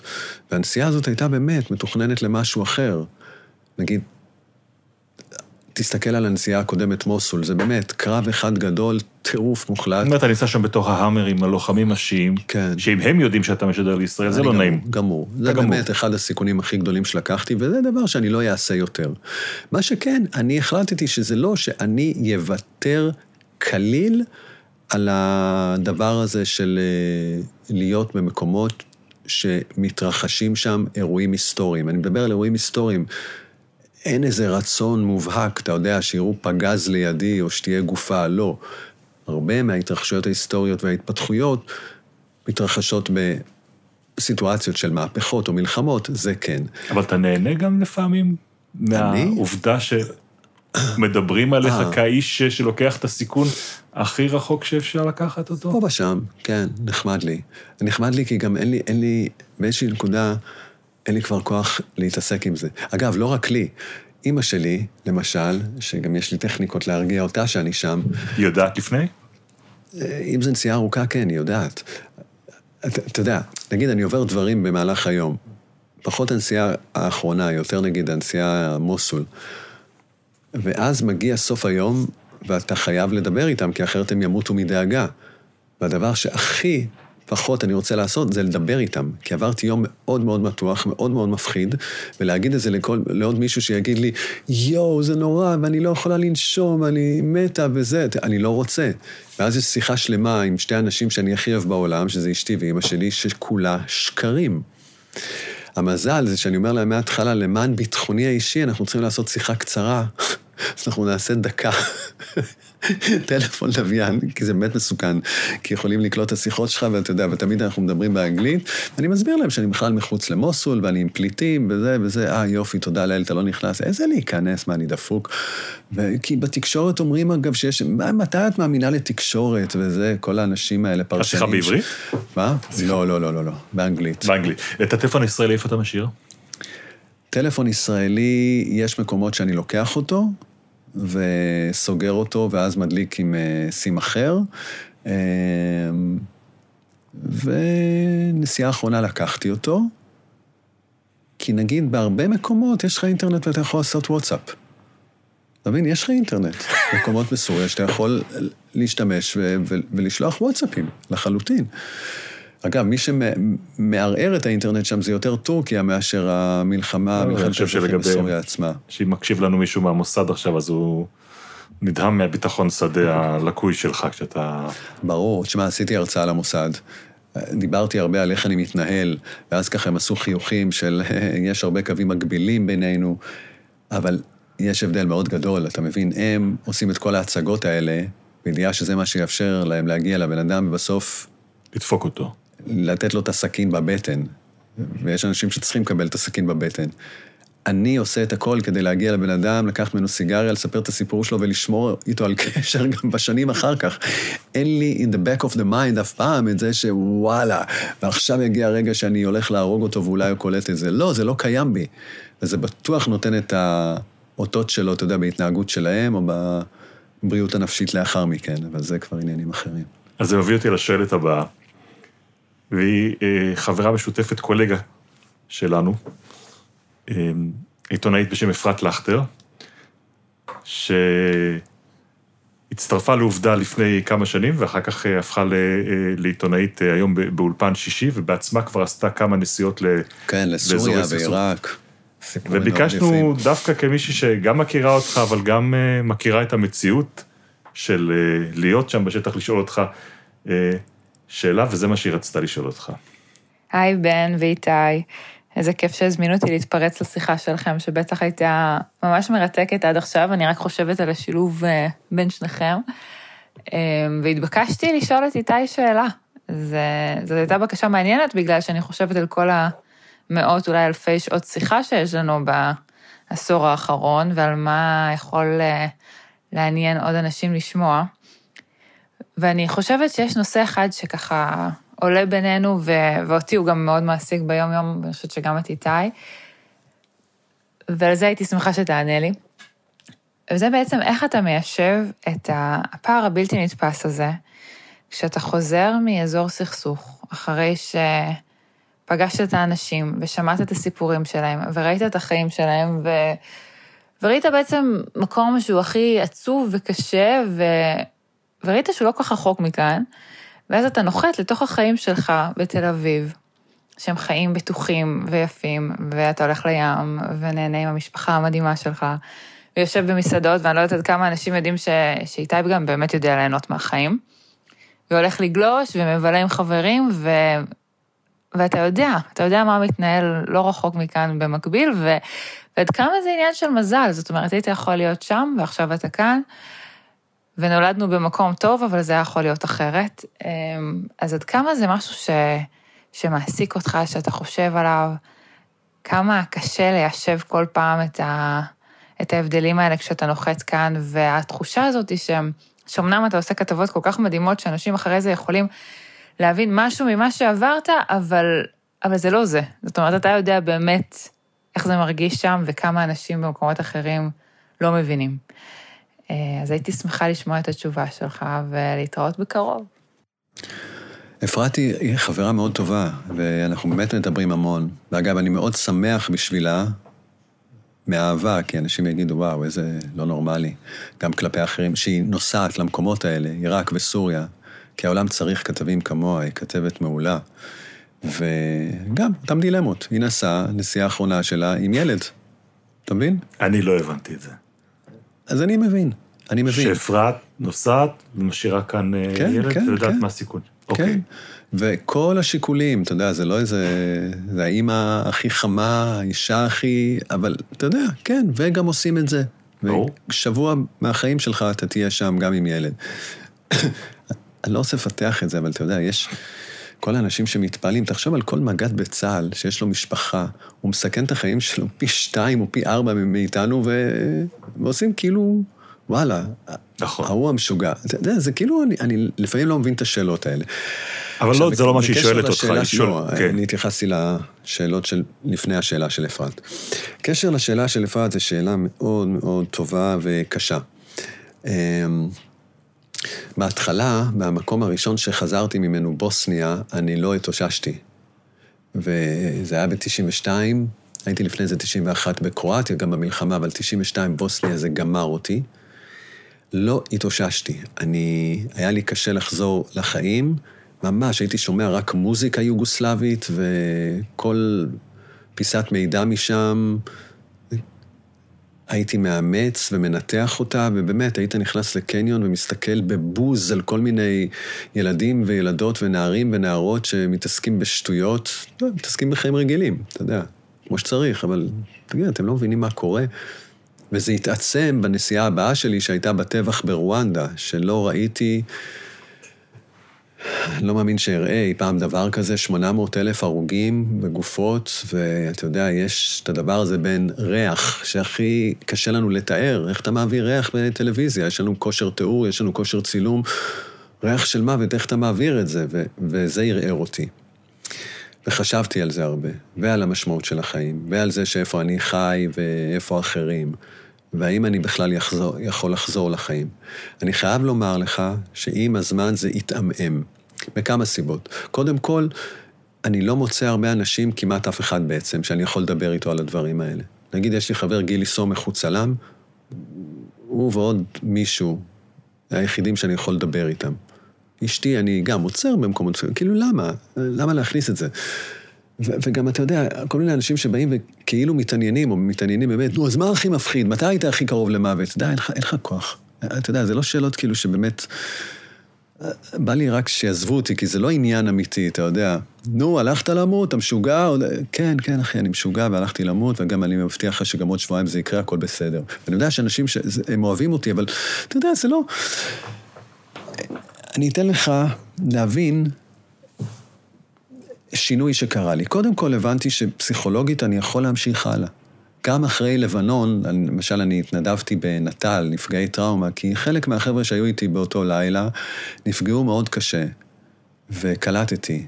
ואתה רואה גם את האלה שלא נפגעו. ממש, היו מטר אחד מהשני, חוו אותו דבר, שמעו אותו דבר, אחד המשיך כמשפחה, ביזנס, השני נוטרל מהחיים.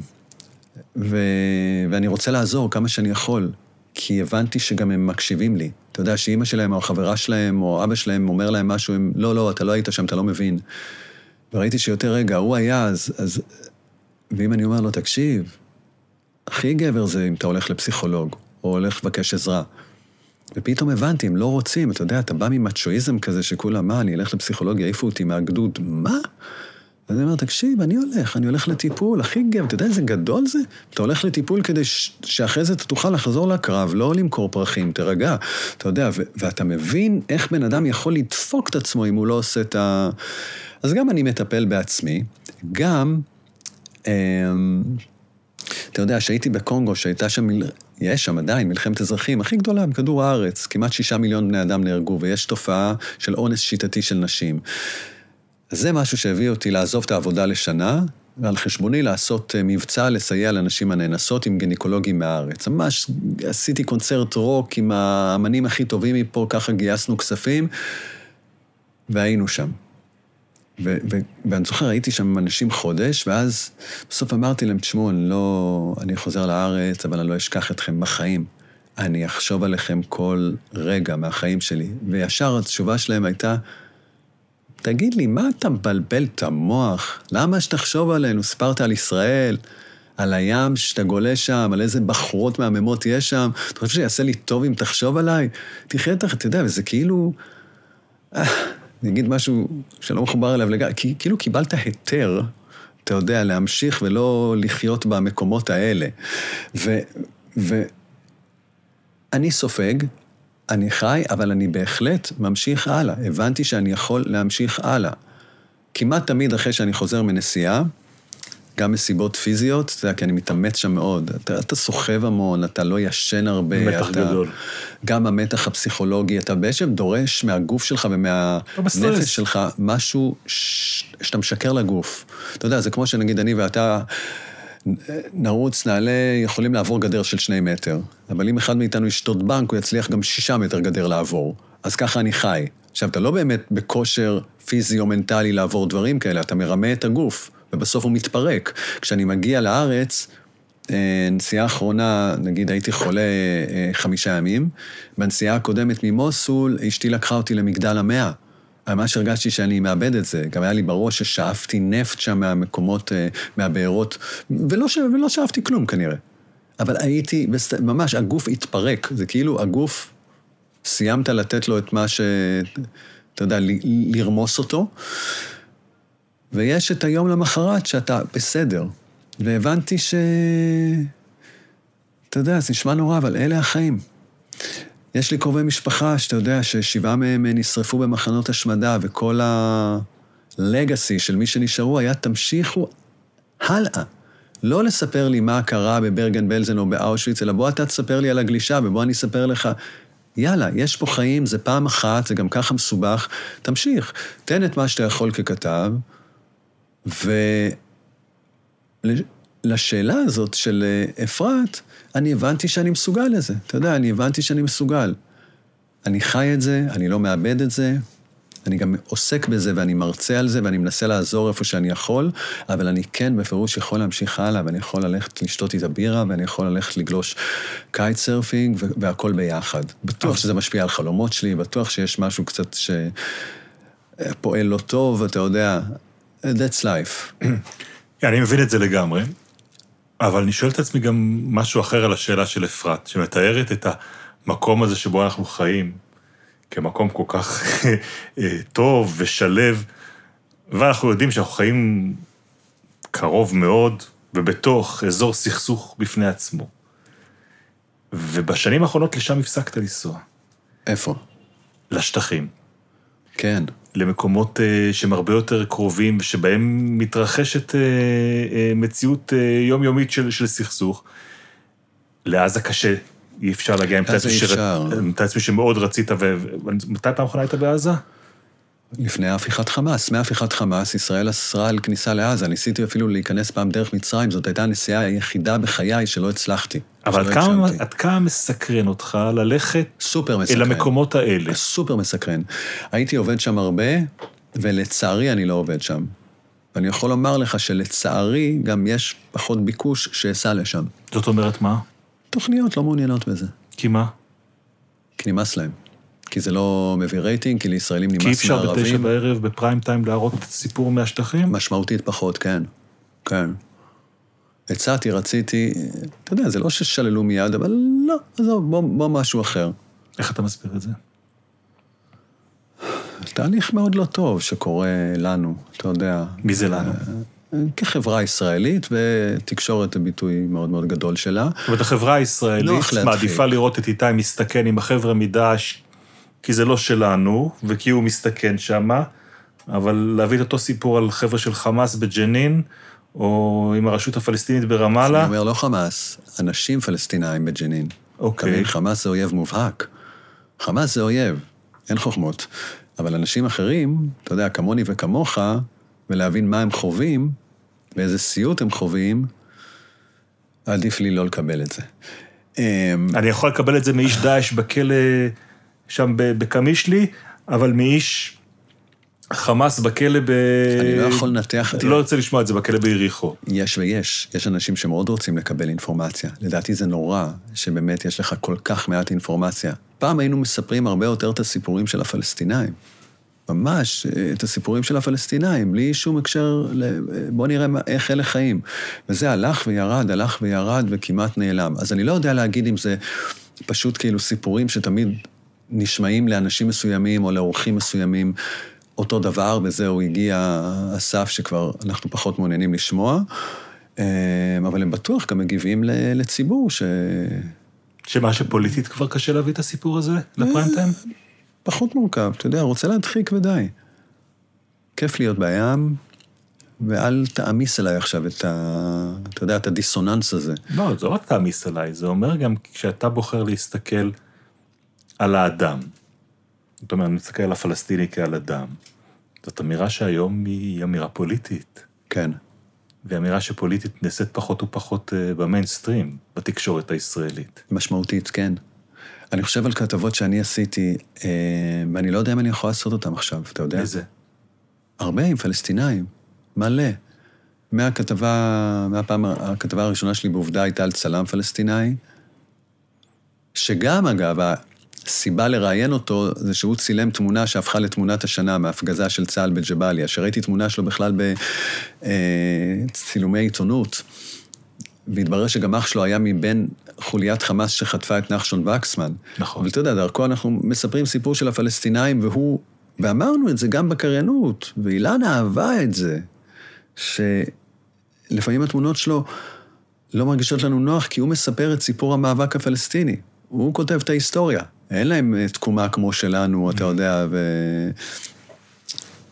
והוא עושה את זה. והיינו מוכנים לשמוע, ואנשים מאוד התעניינו לראות. והיום? תראה, כמעט ולא. כמעט ולא. לי זה מאוד מאוד מאוד חבל. מאוד מאוד חבל, אתה יודע. אני למשל פעם הייתי נוסע למקומות האלה, והיו כמה נסיעות שנסעתי עם גדעון לוי. ודיברתי איתו. כי גדעון לוי נוסע כותב רק את הצד ההוא. אמרתי לך, תקשיב, גדעון, אם אתה תכתוב, אתה יודע, קצת גם על מה שקרה לצד השני, יקראו אותך פי עשר. כי זה סכסוך, קורים דברים בשני הצדדים, וגם אם יש עוול שהוא אדיר לצד ההוא, יש גם משהו, אתה יודע מה, אפילו 80-20, 70-30, לא יודע. לשיטתך, כמה שזה יהיה, הוא קיים. הוא אומר לי, נכון, זה קיים, אבל אני לא כותב לקוראים שלי, אני כותב להיסטוריה. וואו, אתה יודע, והמשפט שלו תפס אותי. הוא אמר לי, אני כותב להיסטוריה. יום אחד ישאלו מה היה ויקראו אותי. לא מעניין אותי עכשיו כמה אה, יצפו בי או כמה, כמה יקראו אותי. אה, אני בכתבות שלי תמיד ניסיתי להראות שני צדדים. אני נורא אוהב לבלבל בכתבות. גם התחלתי בזה בבוסניה, שאתה יודע, הייתי עם המוסלמים והזדהית איתם, ואז עברתי לסרבים. בכתבה האחרונה שלך לחלוטין האמפתיה כלפי האנשים של דאעש, הם האנדרדוג שם. האנשים? גם אנשים וגם האסירים. אתה יודע, זה לא שאני עם אמפתיה כלפיהם, הם בכל אבל אני אומר, אני כצופה, אני כצופה, כן. חשתי אמפתיה כלפי האסיר הזה שמסתכל לך בעיניים במבט כן. רועד ושואל אותך, הוא תגיד לי... מזכיר את ברגן בלזן שם. ההוא שם ששוכב והוא רזה כזה, והוא כן. מסתכל עם המבט הזה ואומר, מה והקרחת." יהיה עלינו? מה יהיה. איתנו? אתה יודע משהו ואתה אומר, אני לא יכול... אני גם להגיד." ריחמתי עליו, אבל תפסתי את עצמי. ממש תפסתי את עצמי, אתה יודע, אני הזכרתי בג'יימס פולי ובחברים, אתה יודע, זה הם. אז עכשיו הם עייפים הם וחולים. עורפי הראשים של דאעש. הם נשארו עד ברוז. ברוז היה המעוז האחרון של דאעש. אתה יודע, אנשים פרשו מדאעש לאורך הדרך, מי שנשאר עד ברוז, עד הקרב האחרון, אבל זה הכי תחזור איתי. לפה, תחזור איתי כן. לכאן. אז אני כמוך, אני, יש לי פחות מענה על השאלה הזאת ויותר תהייה. תהייה ודי צער, אני חייב להגיד לך. גם כאזרח ישראלי וגם כעיתונאי, שאין פה עבודה עיתונאית אמיתית שנעשית כרגע. מה זאת אומרת? אין פה כיסוי של, ה... של אה, יהודה ושומרון ועזה. כיסוי עיתונאי, כמו שצריך. אין. אנשים לא מבינים באמת איך אנשים חיים שם. כי אנשים לא באמת רוצים לשמוע איך אנשים חיים שם. אתה יודע, ואני אומר, לראות איך הם חיים שם, לא כדי להבין סופית שאנחנו הרעים והם הטובים והמסכנים. לא, אבל, אבל שתבין משהו, אתה יודע. אבל גם זה כעיתונאי, אפילו, אפילו אם התפיסה שלך היא ימנית, וכן, כן, אבל אתה יודע, אוקיי. ובני אדם בסך הכל, ואפשר לעשות גם משהו כדי לפתוח, אתה יודע, איזה... שיוכלו לסחור, ש- ש- שספינה תיכנס, אני לא יודע, משהו. אתה יודע, או שתחליט שלא, אבל, אבל לפחות תראה, תראה מה קורה שם. פה מעדיפים לא לראות. כי בעצם הדיווח הזה, בעצם לדבר על עזה בפרספקטיבה של מה עושה העובדה שאין נמל ימי בעזה, או שישראל שולטת על כל הסחורות שנכנסות לעזה, היא כבר נתפסת כנקיטת עמדה פוליטית שהפכה להיות כמעט ולא לגיטימית. כן, אבל אני חייב להגיד לך עוד משהו על זה. אני בטוח שאם היו עושים כתבות, אז מי שהיה צועק ישר, יאללה, לא לגיטימי, שמאלני, מזוהם, מניאק, אתה יודע, אחרי שתי דקות הוא היה נרגע. הוא היה מבין שעושים פה כתבה, וכתבה, ש- שאתה רואה כתבה על אמת, בדרך כלל לא משנה מה הדעות שלך, אתה, אתה מבין משהו. אתה יכול להגיד, אוקיי, לי זה לא משנה את עמדותיי ושימותו כולם, אבל אתה יודע, ככה זה נראה, הייתי- מבין, אה, הייתי יודע על מה אני מדבר. אתה תקבל, תראה מה קורה. תראה מה קורה שם. תגיד בסוף מגיע להם. אתה יודע מה? מגיע להם. אבל, אבל תראה, תראי. היום לא מסתכלים. איפה כן נעשית עבודה עיתונאית היום בארץ בעיניך? היום... בטלוויזיה. תראה, אני חייב להגיד לך שבעיניי אה, עיתונאות הולכת ומידרדרת, למה אתה מתכוון? כי עיתונות עוברת תהליך בכל העולם, לא רק בארץ, של יותר ויותר פרשנים ופחות אנשים שיוצאים לשטח. אתה יודע, אמ, יש את המושג הזה, טאלנט. טאלנט, באנגלית זה כישרון. ההגדרה בתקשורת לטאלנט לא קשורה באמת למהות הכישרון, אלא להאם אתה מפורסם או לא. ומערכות ורשתות רוצות לפרסם אנשים. ואיך אתה הכי מפרסם? אתה מראה מישהו כמה שיותר בטלוויזיה. שכשהוא יסתובב ויגידו, היי, זה מ-CNN, זה מערוץ 12, זה מ-13, זה, זה מפורסם. איך אתה מפרסם הכי זול? אתה שם אותו באולפן, דבר. אולפן זה by-product של משהו שכבר פועל, שידבר בבוקר, אחר הצהריים, בערב, בלילה. ולאט לאט, אתה יודע, גם שמתי לב לאורך השנים, הרבה כתבים בכתבות של השטח נעלמים לי. אתה יודע, מקבלים איפור, עניבה, חליפות, ומגיעים לאולפן. חלק מהם שיש להם דיגניטי, אגב, יגידו לעורך, העורכת, תקשיב, אני מדבר על מקומות שכבר הרבה זמן לא הייתי, אז אני מאבד מציאות מהשטח, והם יגידו, עזוב, אחלה תגובות על הזה, על הפינה, על ה... להמשיך ככה. זאת אומרת, עיתונות בכל העולם הופכת לעיתונות של פרשנים, שחלקם אנשים מאוד אינטליגנטים, מאוד מבריקים ושנונים, אבל כשאתה חושב על זה, חלקם פשוט מדברים על מקומות שאף פעם הם לא היו בהם, ומפרשים אנשים שאף פעם הם לא פגשו. וזה בעיניי סטייה. שאומרים עליי, אתה לא נורמלי, אתה נוסע למקומות האלה. אה, סליחה? אני בין הנורמלים האחרונים. העולם סביבי התהפך ונעשה חולני. זאת אומרת, אם מישהו יכול לדבר על מקום שהוא לא היה בו ולהסביר בן אדם שלא פגש, זה סטייה, זה טירוף. אני בין השפויים האחרונים. אני ואחרים שעושים את זה. אז אתה יודע, אתה רואה, אתה יודע, בארצות הברית זה בכלל, בכלל מגוחך, אתה יודע, יש סיטואציה, יש לך, אתה יכול לראות את זה בערוץ של ה-CNN מהשמאל, אתה יכול לראות את זה בערוץ פוקס מימין, אף אחד לא אמור להיות בשטח, אתה יודע, וכל אחד מביא רק פרשנים שמחזקים את הדעה שלו. זהו, מה שקורה בשטח הוא באמת אה, פחות מעניין אנשים. אתה יודע, זו תופעה כלל עולמית שגם מתקשרת לדעתי לשאלה הקודמת ששאלת, על אה, מה קורה שם שאנחנו לא מדווחים. יאללה, הוחלט שלא במציאות הישראלית, שפחות רוצים לשמוע. טוב, זה מביא אותנו ממש בקו ישיר לשואל השלישי שלנו להיום, שהוא עיתונאי שאי אפשר לחשוד בו שהוא לא מכיר את uh, תחום הסיקור שלו, אבל דווקא בגלל שהוא נמצא הרבה באולפנים, מעניין לראות איך הוא מסתכל על, ה, על העבודה שלך. אני מתכוון לפרשן הפוליטי עמית סגל. איתי, שלום. רציתי לשאול דווקא על uh, הזמן האפור, על הזמן שבין כתבות. אני עוקב, אתה עושה בשנה כמה, שתיים, שלוש כתבות שהן בעצם סרטים. א', מה אתה עושה בשאר הזמן? אה, ב', האם אתה לא משתגע? ג', כמה שנים לדעתך העיתונות אה, תחזיק במצב שהיא יכולה לממן את המודל הזה? אנחנו רואים שהתחקירים נעלמים, אה, כי אין כסף להחזיק מישהו שעושה שלוש כתבות בשנה. האם אתה לא חושש שגם הז'אנר שלך, של אה, אה, כתב נוסע באזורי קרבות, באזורי אה, סכסוך, עלול גם ללכת בדרך הזו בגלל נושאים תקציביים. חכם מאוד האיש הזה, עמית. חכם ביותר. אז ככה, קודם כל, מבחינה כלכלית, מעבר לשני סרטים שאני עושה בשנה, ששוב, כל אחד מהם לוקח ממני איזה שלושה חודשים של עבודה, מההתחלה של התחקיר, דרך להיות שם עד לערוך את זה, אני החלטתי לפנות להרצאות, שזה היה די הימור לדעת אם בכלל יבואו ויהיה לי כסף מזה, ולשמחתי זה הולך טוב מאוד. זה מעבר לעניין הכלכלי, גם אני נורא אוהב ללמד, וזה גם משמר לי את המקומות ואת הדיון. באזורים שהייתי בהם. אתה מבין? לא רק אזורים גיאוגרפיים, אלא האזורים המנטליים הנפשיים. וזה מעניין גם אחרים. זאת אומרת, זה לא מת ברגע ששודר הכתבה. לשמחתי זה מאוד מצליח, וגם הרבה...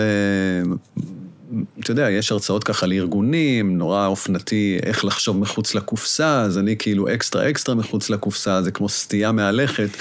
אז, ואז אני מביא להם ממש רעיונות כאלה, אתה יודע, שאפשר ליישם בארגון. אבא שלי, שהוא דוקטור למנהל עסקים, פעם שמע אותי מתאר הרצאה, ואז הוא אמר לי, תקשיב, תעשה את אותה הרצאה, תשים שלושה מונחים מעולם ה lingo העסקי, ותמכור את זה לחברות. אז ההרצאות זה משהו שאני מאוד מאוד אוהב. אני גם עושה את העבודות האלה, אתה יודע, את הסרטים, זה לא משהו שאתה יכול לעשות נונסטופ, זה באמת תובע ממך הרבה, ואתה צריך כאילו אה, לשבת ולהירגע. ומה שלי נורא חשוב בלהירגע זה לחיות. אני גולש, בעיקר kite surfing, חזרתי לנגן בגיטרה, אלה דברים ש... מרחיבים את הנפש ואת האופקים, וזה בסופו של דבר גם עושה אותי כתב יותר טוב. לא יעשה בן אדם, אותך או אותך, כתבים יותר טובים, בעיניי, אם תקראו שלושה עיתונים ביום, בוקר טוב ישראל, מבזקי צהריים, מהדורת ערב ועוד שיחת לילה. לא. זה אותו פס ייצור שקיים לכל בן אדם, לא רק איש תקשורת, אלא ישראלי. איך אתה תפיק ממך משהו יותר?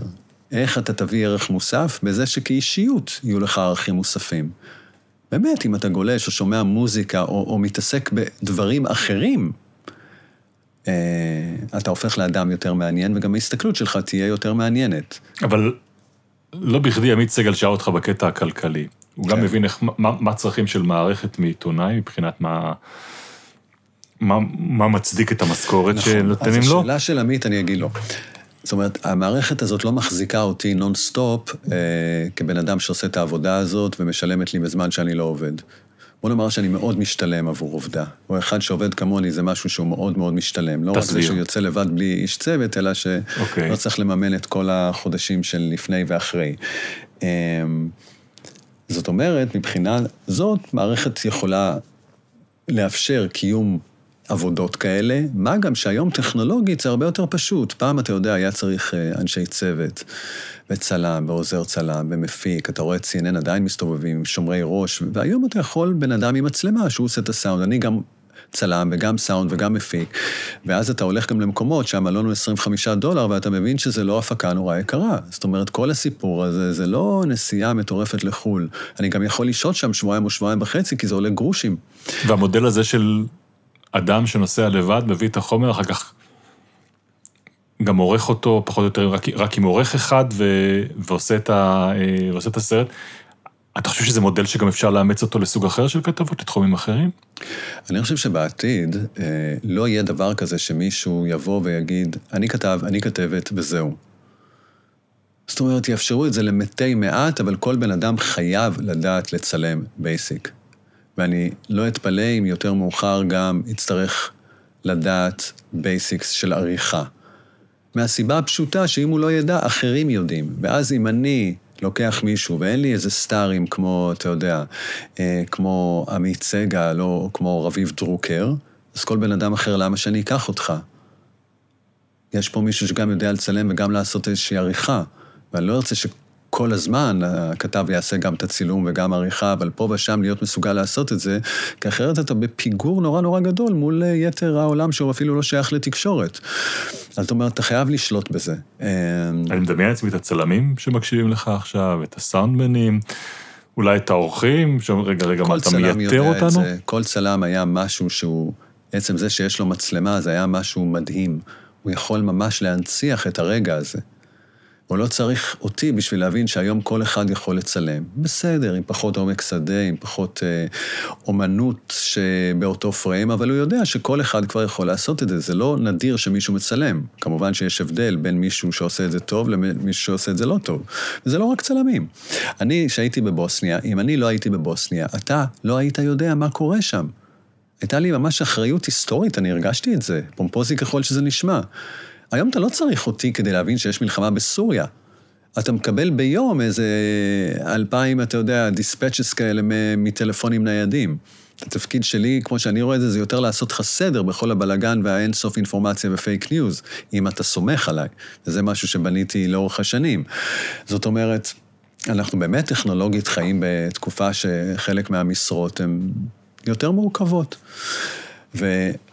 והכלכלית, באמת, אם אני אקלע למצוקה, אה, אני אבקש מעמית סגל שילווה לי.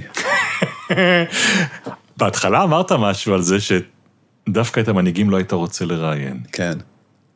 למה אתה מתכוון? אני אגיד לך, זה לא מקורי שלי. אני פעם דיברתי עם בוב סיימון, אחד מהכתבים הגדולים שאני הכי הרצתי, מאותן סיבות, אתה יודע, זה בן אדם שתמיד יצא לשטח. לא משנה כמה גדול הוא היה, הוא תמיד עבד קשה והתלכלך ונפל בשבי. נפל בשבי ובסוף מצא את מותו באיזה הצער, תאונת אה, דרכים כן, תאונת. דרכים בגשר, אה, סמוך לניו יורק, ו...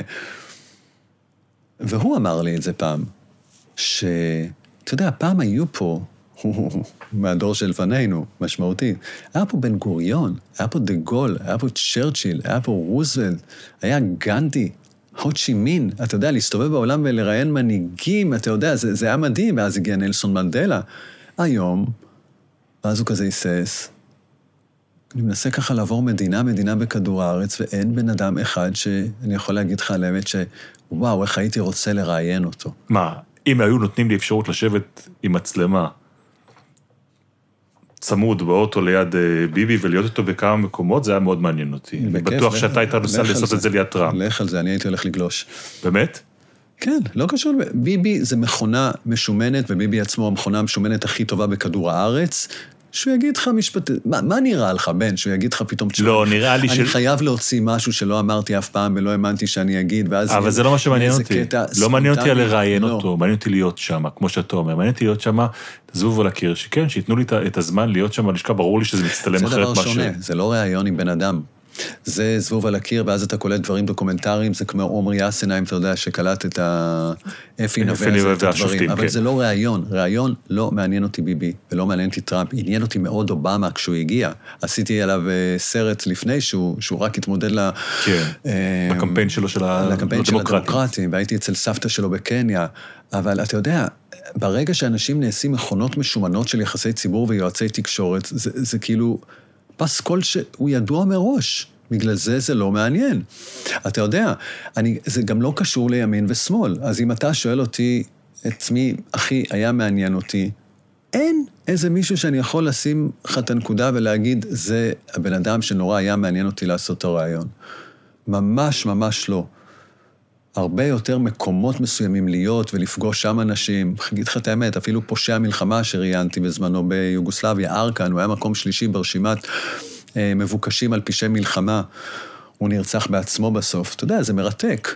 אבל אם... כמו, כמו אישה שנאנסה בקונגו, זה לא שאת הרעים לעומת הטובים, אבל אתה יודע, שמישהו מביע את עצמו, ומישהו, אתה יודע, ברגע של אמת מוציא מעצמו משהו ורוצה לספר את הסיפור, ואתה שם והוא מוציא משהו שלא היה, זה לא יקרה לך עם פוליטיקאי, ובטח שלא עם מנהיגים. אבל אם הייתי אומר לך, יש לך עכשיו אפשרות לקבל את התקציב שצריך ואת האמצעים שצריך כדי לעשות סדרה של ארבעה פרקים לנטפליקס. כן. דוקומנטריים. על מה היית עושה אותה? או, מעניין. מעניין אותך לעשות את זה בכלל? מה, על מנהיגים? לא. בכלל. מה, אני מדבר כן. לז'אנר הזה, ללכת למשהו שהוא יוצא מגבולות הסרט הבודד לתוכנית אה, מגזין, או הכתבה לתוכנית מגזין. בטח, חופשי, איזה שאלה. אתה יודע, נגיד אה, נשים באזורי מלחמה. אה, תיקח למשל את הנשים הכורדיות, שזה שיא ה-women power בעולם. כשכולם ברחו מדאעש, הם נלחמו. ונשים זה המקום היחיד בעולם שיש בו שוויון אמיתי בכוח הלוחם בין נשים וגברים. אין שום מקום כזה. וזה גם בעולם האזרחי. אם יש עיר שיש ראש עיר גבר, הסגנית אישה. ואם זה ראש עיר אישה, הסגן של הגבר. אז היית הולך על נושא כזה לסדרה לנטפליקס? אגב, ראש המדינה כרגע זה אישה. ומצד שני, יש לך את המקום של נשים במצב הכי מזעזע, ואני מדבר איתך רק על מקומות שתיעדתי. קונגו, שבמלחמת האזרחים שגבתה יותר מחמישה וחצי מיליון בני אדם, יש אונס שיטתי של נשים, יותר מאלף ביום. אלף, שתבין, זה אלה שמתלוננות. ברור לך שבמדינה העצומה הזאת, שגודלה שני שליש מערב אירופה, אין לך מושג מה קורה מעבר. כשאני עשיתי מה- את הסיפור שלהם, למה אלה מגיעות למצב כל כך, כל כך נורא, ולמה אחרות הגיעו למצב ש... אתה יודע, זה, זה הכי שואף, ו- וזה מדי פעם מתכתב האחד עם השני, ואני יכול בכיף לתת לך עוד כמה מקומות, וגם נשים שעשו מהפכה, וכן, אני יכול להגיד לך משהו? כשאתה אומר את זה, מה עובר לי בראש? שאני את הסיפורים האלה זוכר, ורציתי לראות אותם, כי איתי אנגל עשה אותם. כי אתה נסעת לשם, כי אתה היית שם, כי אתה היית האיש שלי נכון, אבל נטפליקס, בסוריה. אה, וצופי נטפליקס לא מכירים אותי. וזה מה שאני שואל את עצמי, האם כנושא, הנושא הזה מעניין כמו שהוא מעניין אותי כצופה ישראלי, כשאני יודע שאיתי הלך והביא אותו? קודם כל, עם אחלה כל שאלה, המחיר אחלה שמדובר שאלה. עליו. בארץ אני יודע שיש לי יתרון ערך מוסף מאוד מאוד גדול. אם אני אעשה כתבה או אני אעשה הרצאה, יש לי יתרון מוסף על פני הרבה אחרים. ומאותה סיבה בדיוק, אתה יודע, בחוץ בקושי סופרים אותי. יש מישהו שרואה כתבות שלי והוא אוהב אותי, אבל, אבל זה לא שאני מוכר, אתה יודע. לא, מי יודע מי אני. אני לא, אתה יודע, אין דברים ששמורים לגל גדות, לחבר'ה של פאודה, באמת, אין, אין, אין לי... אולי, אולי יום אחד, הלוואי, אתה יודע, אבל... ואז זה בא מתכנים, ואלה תכנים שבעיניי נורא מעניינים. או אני אגיד לך עוד משהו, ספורט וקונפליקט. אחת ההרצאות שלי, אני עושה עם נדב יעקבי, זה כדורגל ומלחמות בעולם. זה נושא, אני אכנס אליו, אני לא אסיים לדבר שעתיים. אבל בטח, סדרה של ארבעה פרקים, מאוד הייתי רוצה. ודבר, אגב, שעוד הייתי רוצה, זה גם לעשות דברים אחרים. מה? ואני מקווה שבעתיד אה, הלא רחוק אני אתחיל רק לחשוב ולתכנן כתיבת ספר, שזה באמת על... אה, שזה נוגע בהמון מהשאלות ששאלת, ובמה שעברתי, ועדיין חווה, ואיך אני מסתכל על זה עכשיו, אבל לספר על המקומות עצמם. וגם אני רוצה לעשות feature שהוא לא דוקומנטרי. משהו ש... יאללה, יש לי היכרות עם מקומות שאני באמת בין האנשים שהכי מכיר אותם. באמת, בעולם, כאילו, יש מקומות שאני מכיר מבין הכי טובים. ועכשיו להלביש על זה עוד איזה סיפור אהבה, עוד איזה עלילה, אתה יודע, ולקחת את זה, כי אני עשה את זה, חבר שלי, אבי יששכרוב. אתה יודע, לפאודה, כן. לפאודה, אתה יודע, העולם שהוא מכיר, כי הוא היה שם, והוא... אתה יודע, ועכשיו ניתן עלילה. אני חייב זה לספר כיף לך- קצת להשתחרר ממה שרק תיעדנו, אתה יודע, להוסיף עוד משהו. אני אגיד לך יותר מזה, משפט ששמעתי מאחד הדוקומנטריסטים הטובים בארץ, מ- מירן טל. שמעתי אותו מדבר על הנושא הזה של הפער בין דוקומנטרי לעלילתי. ואמר שדווקא מהמקום שבו הוא עושה הרבה שנים דוקומנטרי, ויודע מה המניפולציות שאנחנו מפעילים בדוקומנטרי, לפעמים יוצר שעובר מדוקומנטרי לעלילתי מרגיש שהעלילתי אמין הרבה יותר. יש משהו, דווקא במקום שהוא מתחיל בבדיה, שהוא הרבה יותר אמיתי מאשר מה שאנחנו עושים על שולחן העריכה בדוקומנטרי. וואו, אני קצת בעימות עם המשפט הזה. מה זאת אומרת אה, מניפולציות? מניפולציות, תשמע, עצם זה שהיית עכשיו שבועיים וחצי בסוריה, וצמצמת אותם לכדי כמה רגעים מסוימים, קיבלת החלטות, קיבלת בחירות מאוד מאוד משמעותיות, וסיפרת את הסיפור דרך אה, זווית מסוימת. אתה יודע, העצמת דרמה כזו או אחרת. זה הוצאת עדיין לא. מניפולציה בעיניי. אתה לא קורא לזה מניפולציה. לא. להשתמש לא, במוזיקה, להשתמש בחומרי ארכיון אה, ברצף, הרבה דברים שאנחנו עושים בדוקומנטרי, הם בגדר מניפולציה. מניפולציה זה אם אתה תעשה, אתה יודע, כמו שמדברים על זה, אתה תשתול אה, רובה באיזה מקום שהוא לא קיים, או תמציא מלחמה במקום שהיא לא קיימת. זו, זו מניפולציה. ואני אגיד לך למה זה מעצבן אותי, כי, כי אני עובד נורא נורא קשה כדי להגיע לשטח ולהביא את השטח, ואז אם מישהו יגיד לי מניפולציה, תראה, היד שלי מתקמצת לאגרוף. אני, אני באמת מאמין בחשיבות של העבודה הזאת, של להיות שם ולהביא את מה שקורה. אבל אתה יודע יותר טוב מכל אחד אני אחר, שעצם העובדה להיות. שאתה הגעת לשם עם המצלמה והבאת רגע מסוים, יש בו משהו שמצטמצם לכדי מה שאתה הבאת, והוא אף פעם לא הכיל את הכל, לא תפס את כל מה בעולם, שקורה שם. כולל תורת הקוונטים, ברור. הכל זה, אתה יודע, ברור שהוא יהיה סובייקטיבי בסופו של דבר. אבל אני כן מודע למצב, מודע למי אני, ול... ובכל זאת ל... ועצם העניין הזה, אני אגיד לך, אפילו סיטואציה שבה... לניסיון להביא, אתה יודע, תמונת מצב אמיתית עד כמה שאני יכול. אפילו סיטואציה שתיארת כמה אתה שומר על הבן אדם כשאתה רוצה אחר כך לשדר אותו כן, בישראל, ואתה כן. יודע, ויש אנשים, ש- שיש יש דברים שבגלל שאתה שומר עליו כל כך, יש דברים שהוא אמר לך שלא תוכל להראות אותם, או לא תוכל לשדר אותם, כי אתה רוצה לשמור עליו, כי אתה רוצה להגן גם על דרכי העבודה שלך וגם קודם כל עליו. בעילתי אין לך את המחסום הזה, אתה יכול לתאר את הדברים כמו שהם, אתה יכול להראות איך נראה הדבר ש... שמראש לא יראו אותו למצלמות שלך אף פעם. קודם כל נכון, אני מסכים איתך שעלילתי זה באמת הדרך, וגם בגלל זה אני רוצה להיכנס לזה, שתגרום לאנשים להתעניין. אין לי שום ספק שבעלילתי הלוחמות כורדיות התעניינו יותר מאפילו הדוקומנטרי על הלוחמות הכורדיות. אה, העניין של מניפולציה זה תמיד מרגיז אותי, אני אגיד לך למה? כי אני יודע שיש דוקומנטריסטים שעושים את זה. במה? מה? למשל, בתחום שלך, מה אתה מכיר? קודם כל, אה, שקרים, פיור שקרים. אתה יודע, להגיד אה, שהיה משהו פה בזמן שהוא לא היה שם, ו... אני אגיד לך עוד משהו.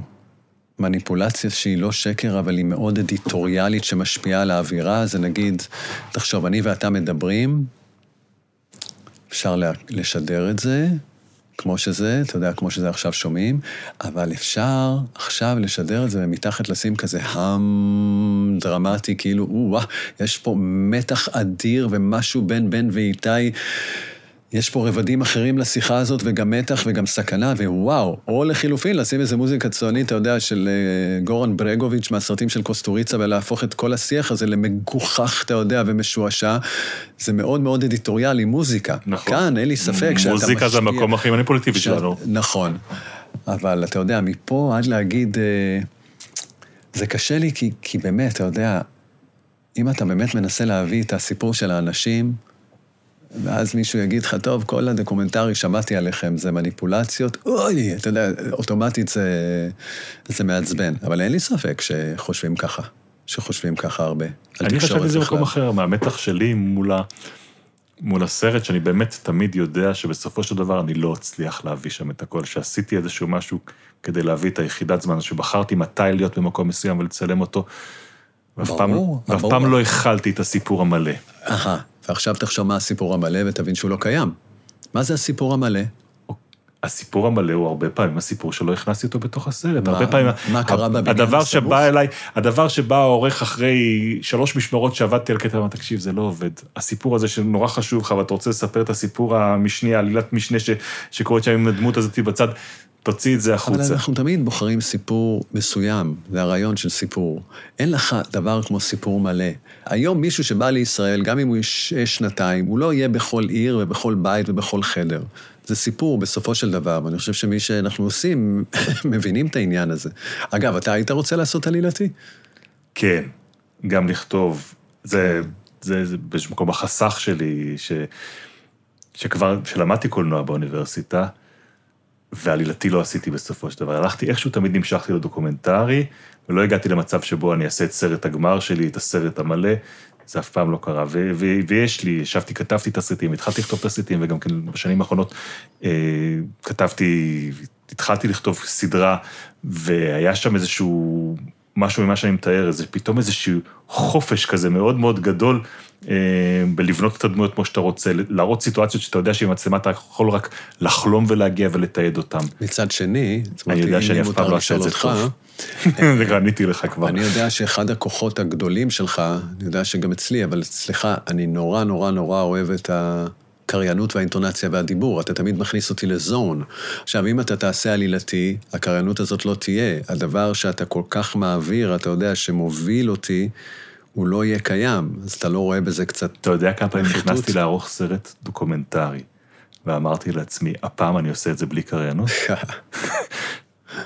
אתה יודע כמה פעמים התיישבתי עם עורך ואמרתי, בוא, כי, כי גם זה, דרך אגב, לתלמידי קולנוע ומי שמגיע מתוך, יש איזשהו, איזושהי רתיעה מקריינות, היא נחשבת לדבר לא קולנועי. נכון, נכון, ואני ממש אה, נגד זה. אני חייב להגיד לך, במקר... זה נכון למקרים מסוימים. ואם אני בסוריה ואני רוצה להסביר, וברור לי שאתה תבין מצב סבור, ס- סבוך עם כמה משפטים שלי, זה טוב. זה טוב, כי אפשר באמת לעשות את הדבר הזה בלי פיסת קריינות, שזה כאילו פחות אה, קלאסה אומנותית. זה בעיניי בולשיט. אתה יודע, זה מתאים לדברים מסוימים. וזה מאוד מאוד רצוי במקומות מסוימים. אבל זה בהכרח, אתה יודע, להיות גורף, ממש לא. בטח במקומות שאתה יודע, המורכבות שלהם היא כל כך גדולה. מה עדיף, לשים איזה מומחה שיגיד אה, משפט ועוד... לא, יש פה סיפור. ואני חושב שבמקרים שלי, נגיד, בישראל, אה, בגלל שאני מוכר לאנשים, אני גם מוביל אותם. בוא אחריי, בוא אחריי, בוא אני אוביל אותך פה. המחמאה שאני חייב לקבל, זה שמישהו אומר, "אה, נתת לי להרגיש שאני שם. זאת המחמאה שהכי אני אוהב. והיא שוב מדגישה את כמה חשוב להיות בשטח. זאת אומרת, להבין, אני מבין. אני גם מרצה על זה, גם בארץ וגם בעולם.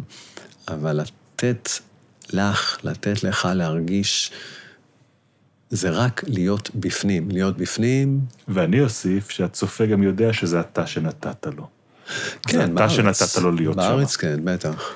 איתי, אנחנו מגיעים לסוף הפודקאסט הזה, ובסוף יש לנו שתי שאלות שאנחנו שואלים את אה, כל האורחים שלנו. קדימה. הראשונה, אם היית עכשיו הולך לכיתה של אנשים בתחילת הדרך, מישהו שממש נמצא במקום שבו אתה היית לפני 30 שנים, והיית יכול לתת לו עם איזושהי... למה אתה מחייך? נשען לאחור, פורס, אתה, אתה כבר יודע מה אתה הולך להגיד, מה העצה שהיית נותן להם? אתה יודע כמה tricky השאלה הזאת? כי הזמנים כל כך השתנו. אמ, שמע, אני בן 52, אני התחלתי ב-1989 להיות עורך חדשות חוץ, והנה, אני מתחיל לבנות את התשובה. אני ידעתי אז, ואנשים אחרים שהיו איתי אז בגלי צה"ל, ידענו שאם נעבוד קשה, אבל מאוד מאוד קשה, אנחנו נצליח. המשוואה הייתה נורא ברורה. והצלחנו, ואחרים שלא עבדו קשה לא הצליחו. היום מישהו שמתחיל, עם כל המוטיבציה, או מישהי שמתחילה, יתאבדו, אין שום ערובה לזה שהם יצליחו. השיקולים היום הם אחרים לגמרי. גם שיקולים כלכליים, של אם לקבל את הבן אדם, אם זה מתאים לי או לא מתאים לי. אוקיי, אז יש לך תואר ויש לך אפילו דוקטורט מזרח תיכון, לא בטוח שאת מה שאני רוצה, אנשים מושפעים בעצם מאיך הלוק שלה, או איך הלוק שלו, ואיך הסאונד שלה, ואיך הסאונד שלו, אפשר לפסול בכיף על הדברים האלה. ואגב, בתור התחלה, תעבוד, תעבדי כסטאג'ר, זאת אומרת, בואו שנה, שנתיים נעשה בלי משכורת, ואחר כך נראה אם זה מסתדר או לא. יש לי רצון לפעמים להגיד, ואני שומע הרבה שאלות, לאנשים, תשמע, נורא מה שאני הולך להגיד, עזוב את זה, רדי, מזה. תלך למקצוע אחר. אבל איך אני יכול להגיד את זה? זה המקצוע שנתן לי את החיים הכי מאושרים והכי מלאים, אז, אז איך אני יכול להגיד למישהו אחר? אני פשוט רואה אנשים, אתה יודע, שבאים עם חלומות כאלה ורוצים להגיע, ואז הם שמים אותם בתחקיר של משהו שהם לא אוהבים, להיות תחקירנים במשך אה, תקופות נורא ארוכות של שנים, ולא מוכנים לתת ביטוי לכישרון ולמוטיבציה האדירים שלהם. שוב, וזה גם מבחינת הכנסה כספית, זה כמעט לא קיים. אז אתה יודע, השאלה אם באמת אה, כדאי, אם הבן שלי, אם הייתי אומר לו להיות עיתונאי, לא. אבל אתה יודע, אני לא יכול להגיד למישהו, למישהי שהפאשן שלהם הוא זה, לרדת מזה. כי כמה מעטים, מעטים, מעטים, מעטים מאוד אה, יגיעו לזה. אבל הם חייבים להמציא את הגלגל, אגב השאלה של עמית סגל. הם חייבים לה, לומר, גם אם אין גוף תקשורת שנותן לי, אני אעשה בעצמי. אגב, אתה יודע, בן, אני, את הנסיעה הראשונה שלי לבוסניה עשיתי על חשבוני. לא רצו לתת, אמרו שזה לא לעניין, ומה פתאום שישראלי ייסע למקום אחר, והפאשן היה כל כך גדול, עשיתי על חשבוני. עם שק שינה, עם מועל, אתה יודע, לא היו הרבה הוצאות. מה שהופתעתי לגביו לקראת השיחה שלנו, אמרת שאת המוסיקה בסרטים שלך אתה מממן מעצמך, מכיסך בעצמך. שני סרטים האחרונים, מוסול ועכשיו הסרט מסוריה. אתה יודע, כי יש ספרייה של מוזיקות שאנחנו יכולים uh, להשתמש בה. והתחושה שלי זה שלמרות שזה משתפר עם השנים, זה, זה, זה שמלץ, אתה יודע, אתה יצירה שנגיד בחרת, ואתה אומר, וואלה, זה כל כך מדבר לסצנה שצילמת, ואז אתה שומע את זה בתוכנית בוקר למחרת, אתה יודע, אגב בישול קרואסון, ואתה רוצה למות, ואתה אומר, אז אני חלק מאותו פס יצור, ואני רוצה בכל זאת במשהו שאני עושה, ואני עושה פעם, משהו פעם בשנה. ויש איזה מוזיקאי אדיר שקוראים לו יהודה השש, שהוא מדגן על uh, כלים, ואני אומר לו, תקשיב, אני צריך מוזיקה של נוצרים אשורים מסוריה. והוא עושה מחקר על המיתרים של זה, ואז על הקפלה. ואני יכול להגיד לו איך, כי אני גם בא מבית של מוזיקה, וזה כל כך כיף. זה הכי גדול, וזה עולה סכום מסוים. ואמרתי לעורכת, בא לכם תחזירו, בא לכם אל תחזירו, אבל עזבי, זה עליי. ואותו דבר במוסול, ואני לא מקבל על זה חזרת הכסף, וזה בסדר, אתה יודע, כי זה, אני רוצה להיות שלם עם זה, והמוזיקה בעיניי זה כל כך חשוב פה, גם העדינות של המוזיקה, שזה שווה לי להשקיע בזה. זה באמת משהו שנשאר איתי להמון המון זמן, ו-fair enough, הם לא צריכים להחזיר לי, כי הם מציעים לי הרבה ספריות של מוזיקה, זה באמת משהו שלי, של השקעה, ויאללה, בכיף. ושוב, אם יחסר לי, אני אבקש מעמית סגל, ואני בטוח שהוא ייתן לי. אחלה בן אדם. איתי גל, שאלה אחרונה. אם היית יכול לבחור רגע שאתה חוזר אל עצמך כדי להגיד לך משהו, וואו. אמ, רגע, כאילו בגיל מסוים? תבחר אתה. בגיל מסוים, במקום מסוים, בתקופה מסוימת. אה, גיל אה, 18, שאני נכנס למקצוע הזה, הייתי אומר לעצמי, תירגע עם המחשבה שאתה לא ראוי לזה, ואחרים כן ראויים לזה.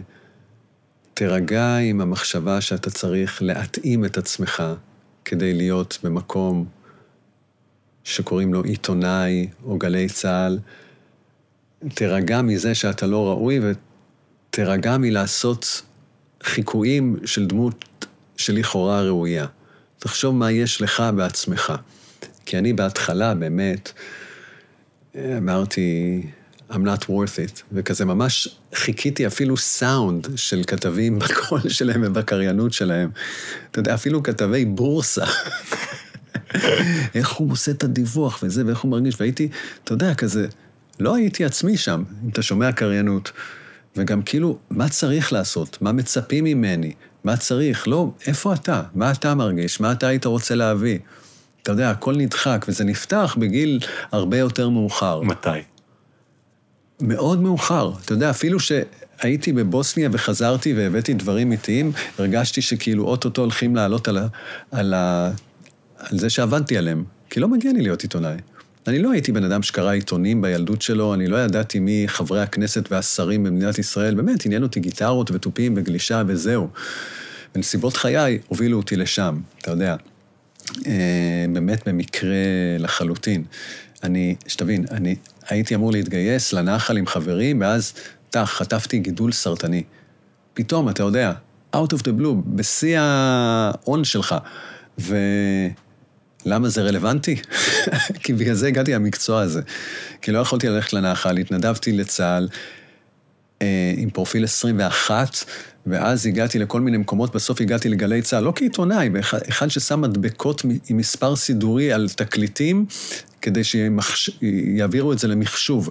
ואז ראיתי מה זה גלי צה"ל, ורק רציתי להיות עורך מוזיקלי, כי הבנתי נורא במוזיקה, ואמרו לי לא, כי יש דבר כזה קד"צ. וקד"צ, היו שאלות שבחיים לא הייתי מצליח לענות על שליש מהם, אתה יודע, כי לא היה לי ידע כללי כזה.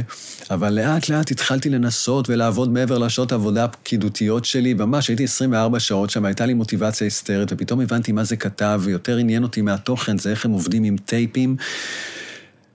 ואז נתנו לי הזדמנות, אתה יודע, אבל כל הזמן יש לך את התחושה, על מי אתה עובד?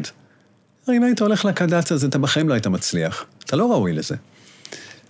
לקח זמן להבין שעצם זה שאני לא בא מהסיסטם שלהם, לא רק שזה לא חיסרון, זה יתרון מאוד מאוד גדול. וזה גם לימד אותי לחיים אחר כך בהמשך. זה שאני הולך לאזור מלחמה ואני לא מאצ'ו, אני שכיף כזה, שכל איזה אה, מוכר בפיצוצייה או, או הבת שלו יכולים לפוצץ אותי במכות, אה, בסתירה להפיל אותי, זה לא חיסרון. זה שאני נראה לא מאצ'ו באזורים של מאצ'ואים, זה, זה יתרון כי אנשים לא נרתעים ממני ומדברים איתי. אז מצד אחד, אתה יודע, להגיד לאיש הזה בן ה-18, תפסיק לנסות לחשוב שאתה לא ראוי לזה ורק לחכות אחרים כי הם הקדושים, תבין שמה שאתה זה בסדר.